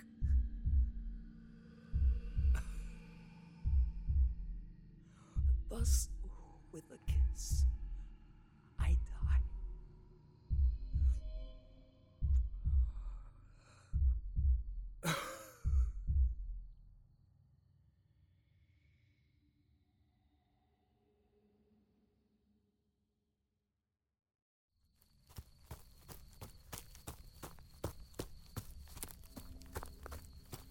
St. Francis be my speed. Ugh. How oft tonight have my old feet stumbled at graves? Who's there? Here's one, a friend, and one that knows you well. Bliss be upon you. Tell me, good my friend, what torch is yon that vainly lends his light to grubs and eyeless skulls? As I discern, it burneth in Capel's monument. It doth so, holy sir. And there's my master, one that you love. Who is it? Romeo. How long hath he been there? Full half an hour. Go with me to the vault. I dare not, sir. My master knows not, but I am gone hence, and fearfully did menace me with death if I did stay to look on his intents. Stay then. I'll go alone. Fear comes upon me. Oh, much I fear some ill unlucky thing. As I did sleep under this yew tree here, I dreamt my master and another fought, and that my master slew him. Romeo!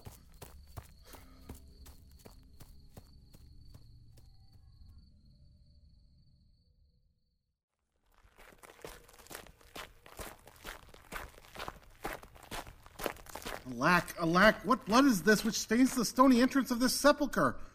What mean these masterless and gory swords to lie discolored by this place of peace?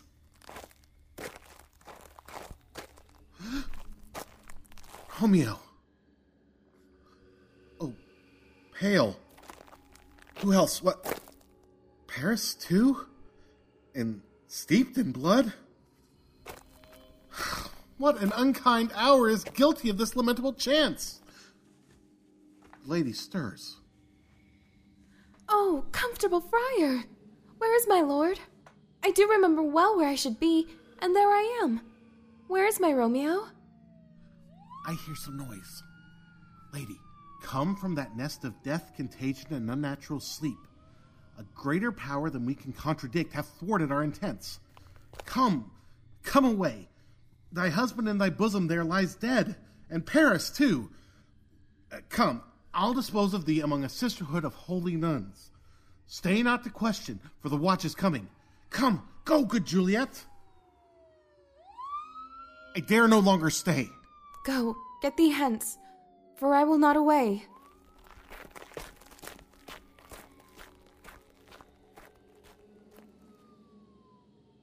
What's here? A cup closed in my true love's hand? Poison, I see, hath been his timeless end. Oh, churl, drink all and left no friendly drop to help me after? I will kiss thy lips. Haply some poison yet doth hang on them, to make die with the restored. Thy lips are warm. Uh, lead boy, which way? Yea, noise? Then I'll be brief. Oh, happy dagger! This is thy sheath.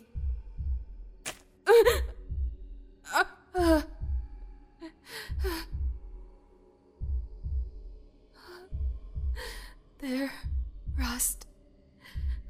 Let me die.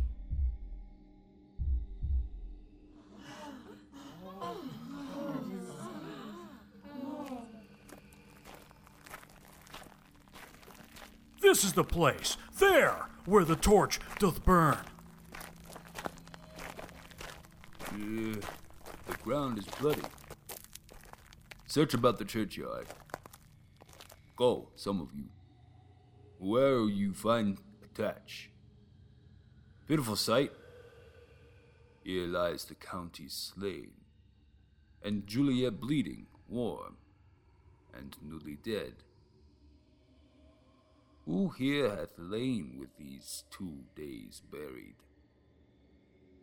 Go, tell the prince. Run to the Capulets, raise up to the Montagues. Some others search. We see on the ground whereon the, these woes do lie.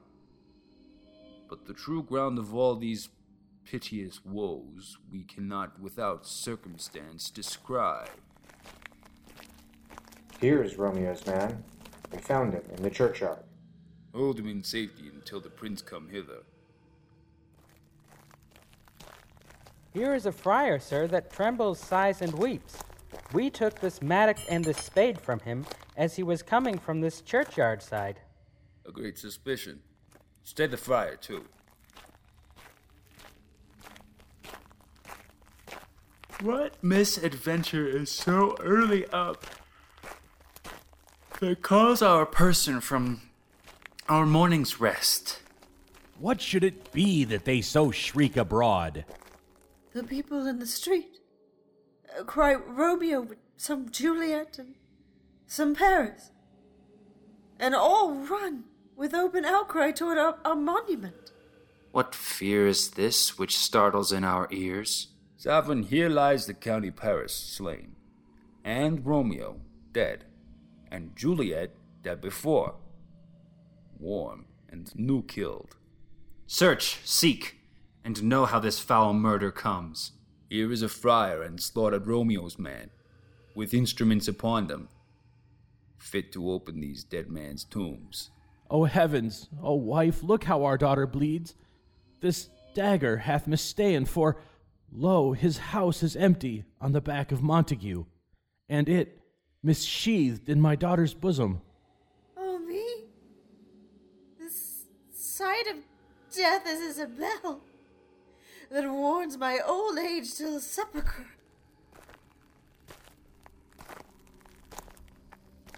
Come, Montague, for thou art early up to see thy son and heir more early down. Alas, my liege, my wife is dead tonight. Grief of my son's exile hath stopped her breath. What further woe conspires against mine age? Look, and thou shalt see.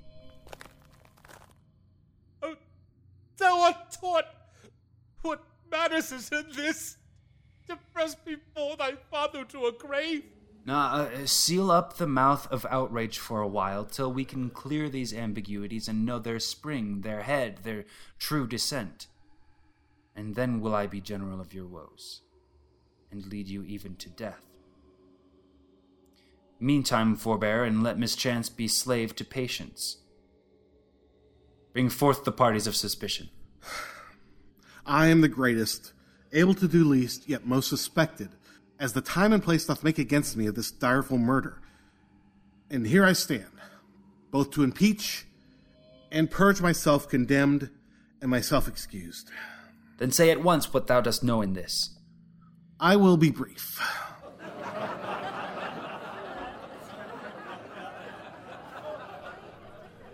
Romeo, there, dead, was husband to that Juliet, and she, there, dead, that Romeo's faithful wife. I married them, and their stolen marriage day was Tybalt's doomsday, whose untimely death banished the new made bridegroom from the city, for whom, and not for Tybalt, Juliet pined.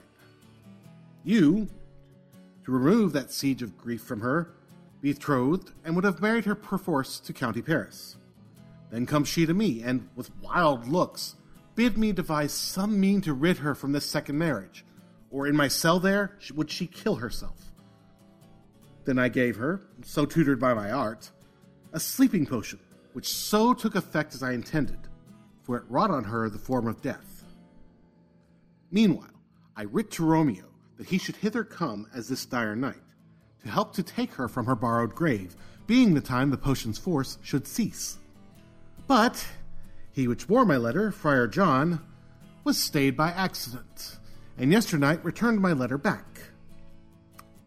Dumbass. then, all alone, at the prefixed hour of her waking, came I to take her from her kindred's vault, meaning to keep her closely at my cell till I conveniently could send to Romeo. But when I came, some minute ere the time of her awaking, here untimely lay the noble Paris and true Romeo. Dead.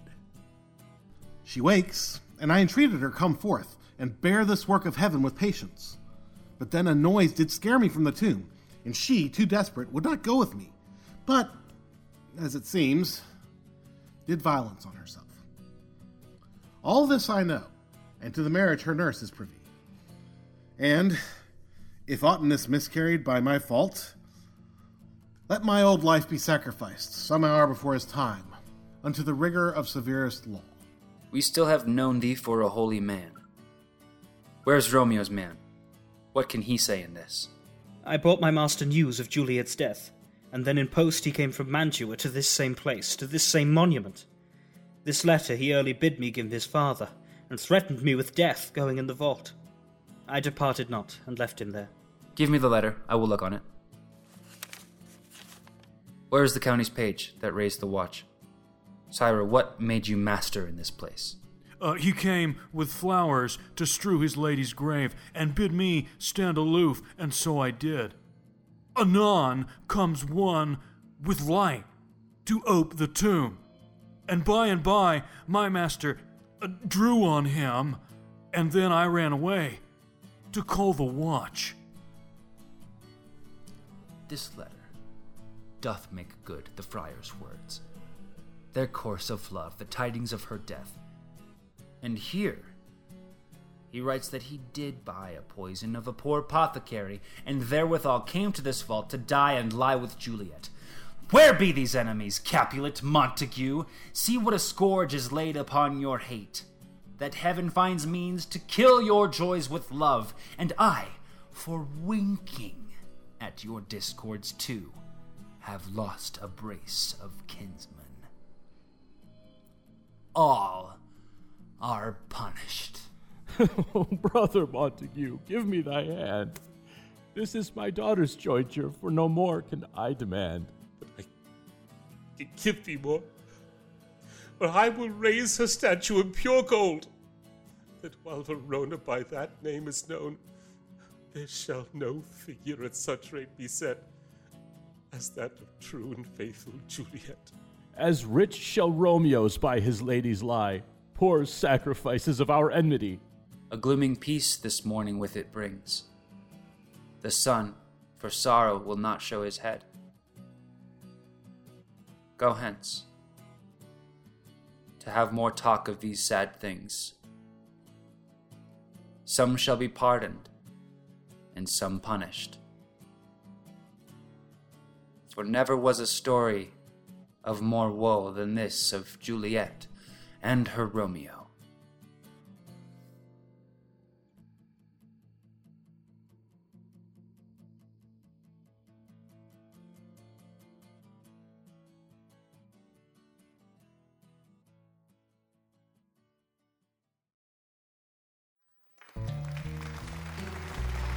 Ladies and gentlemen, the cast and crew of Romeo and Juliet, the sitcom. Romeo, Eric Valdez.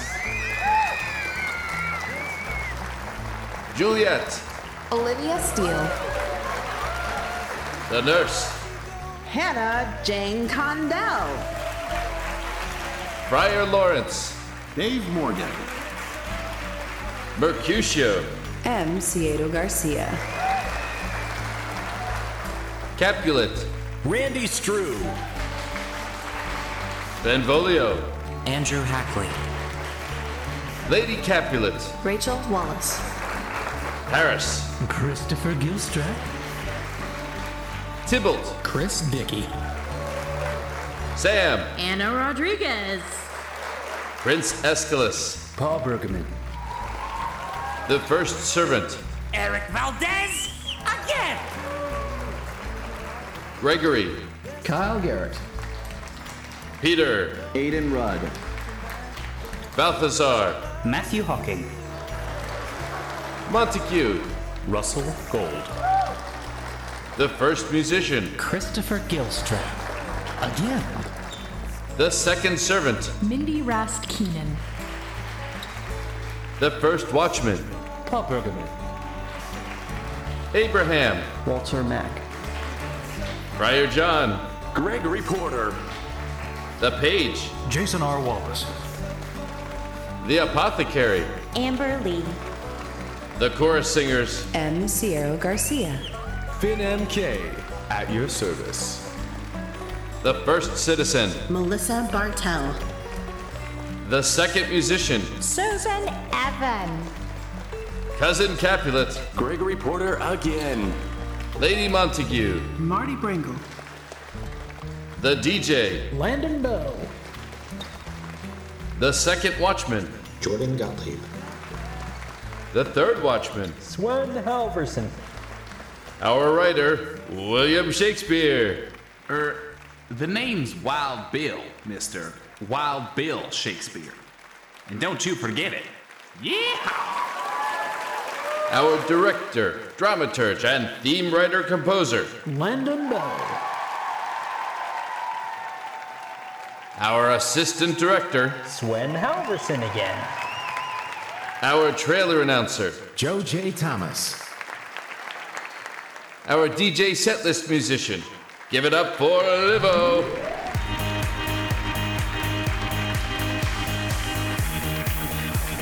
Lead musician, Mr. Jonathan Colton. Don't live another day unless you make it count. With someone else that you're supposed to be. There's someone deep inside of you that still wants out. And shame on you if you don't set it free.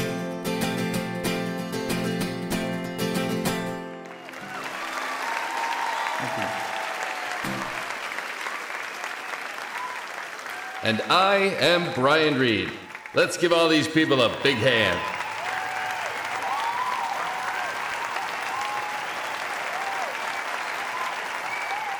Romeo and Juliet the sitcom was produced by Pendant Productions. This production is copyright 2016, Pendant Productions. No part of this production was produced in front of a live studio audience. For more information, visit pendantaudio.com. Thanks for listening.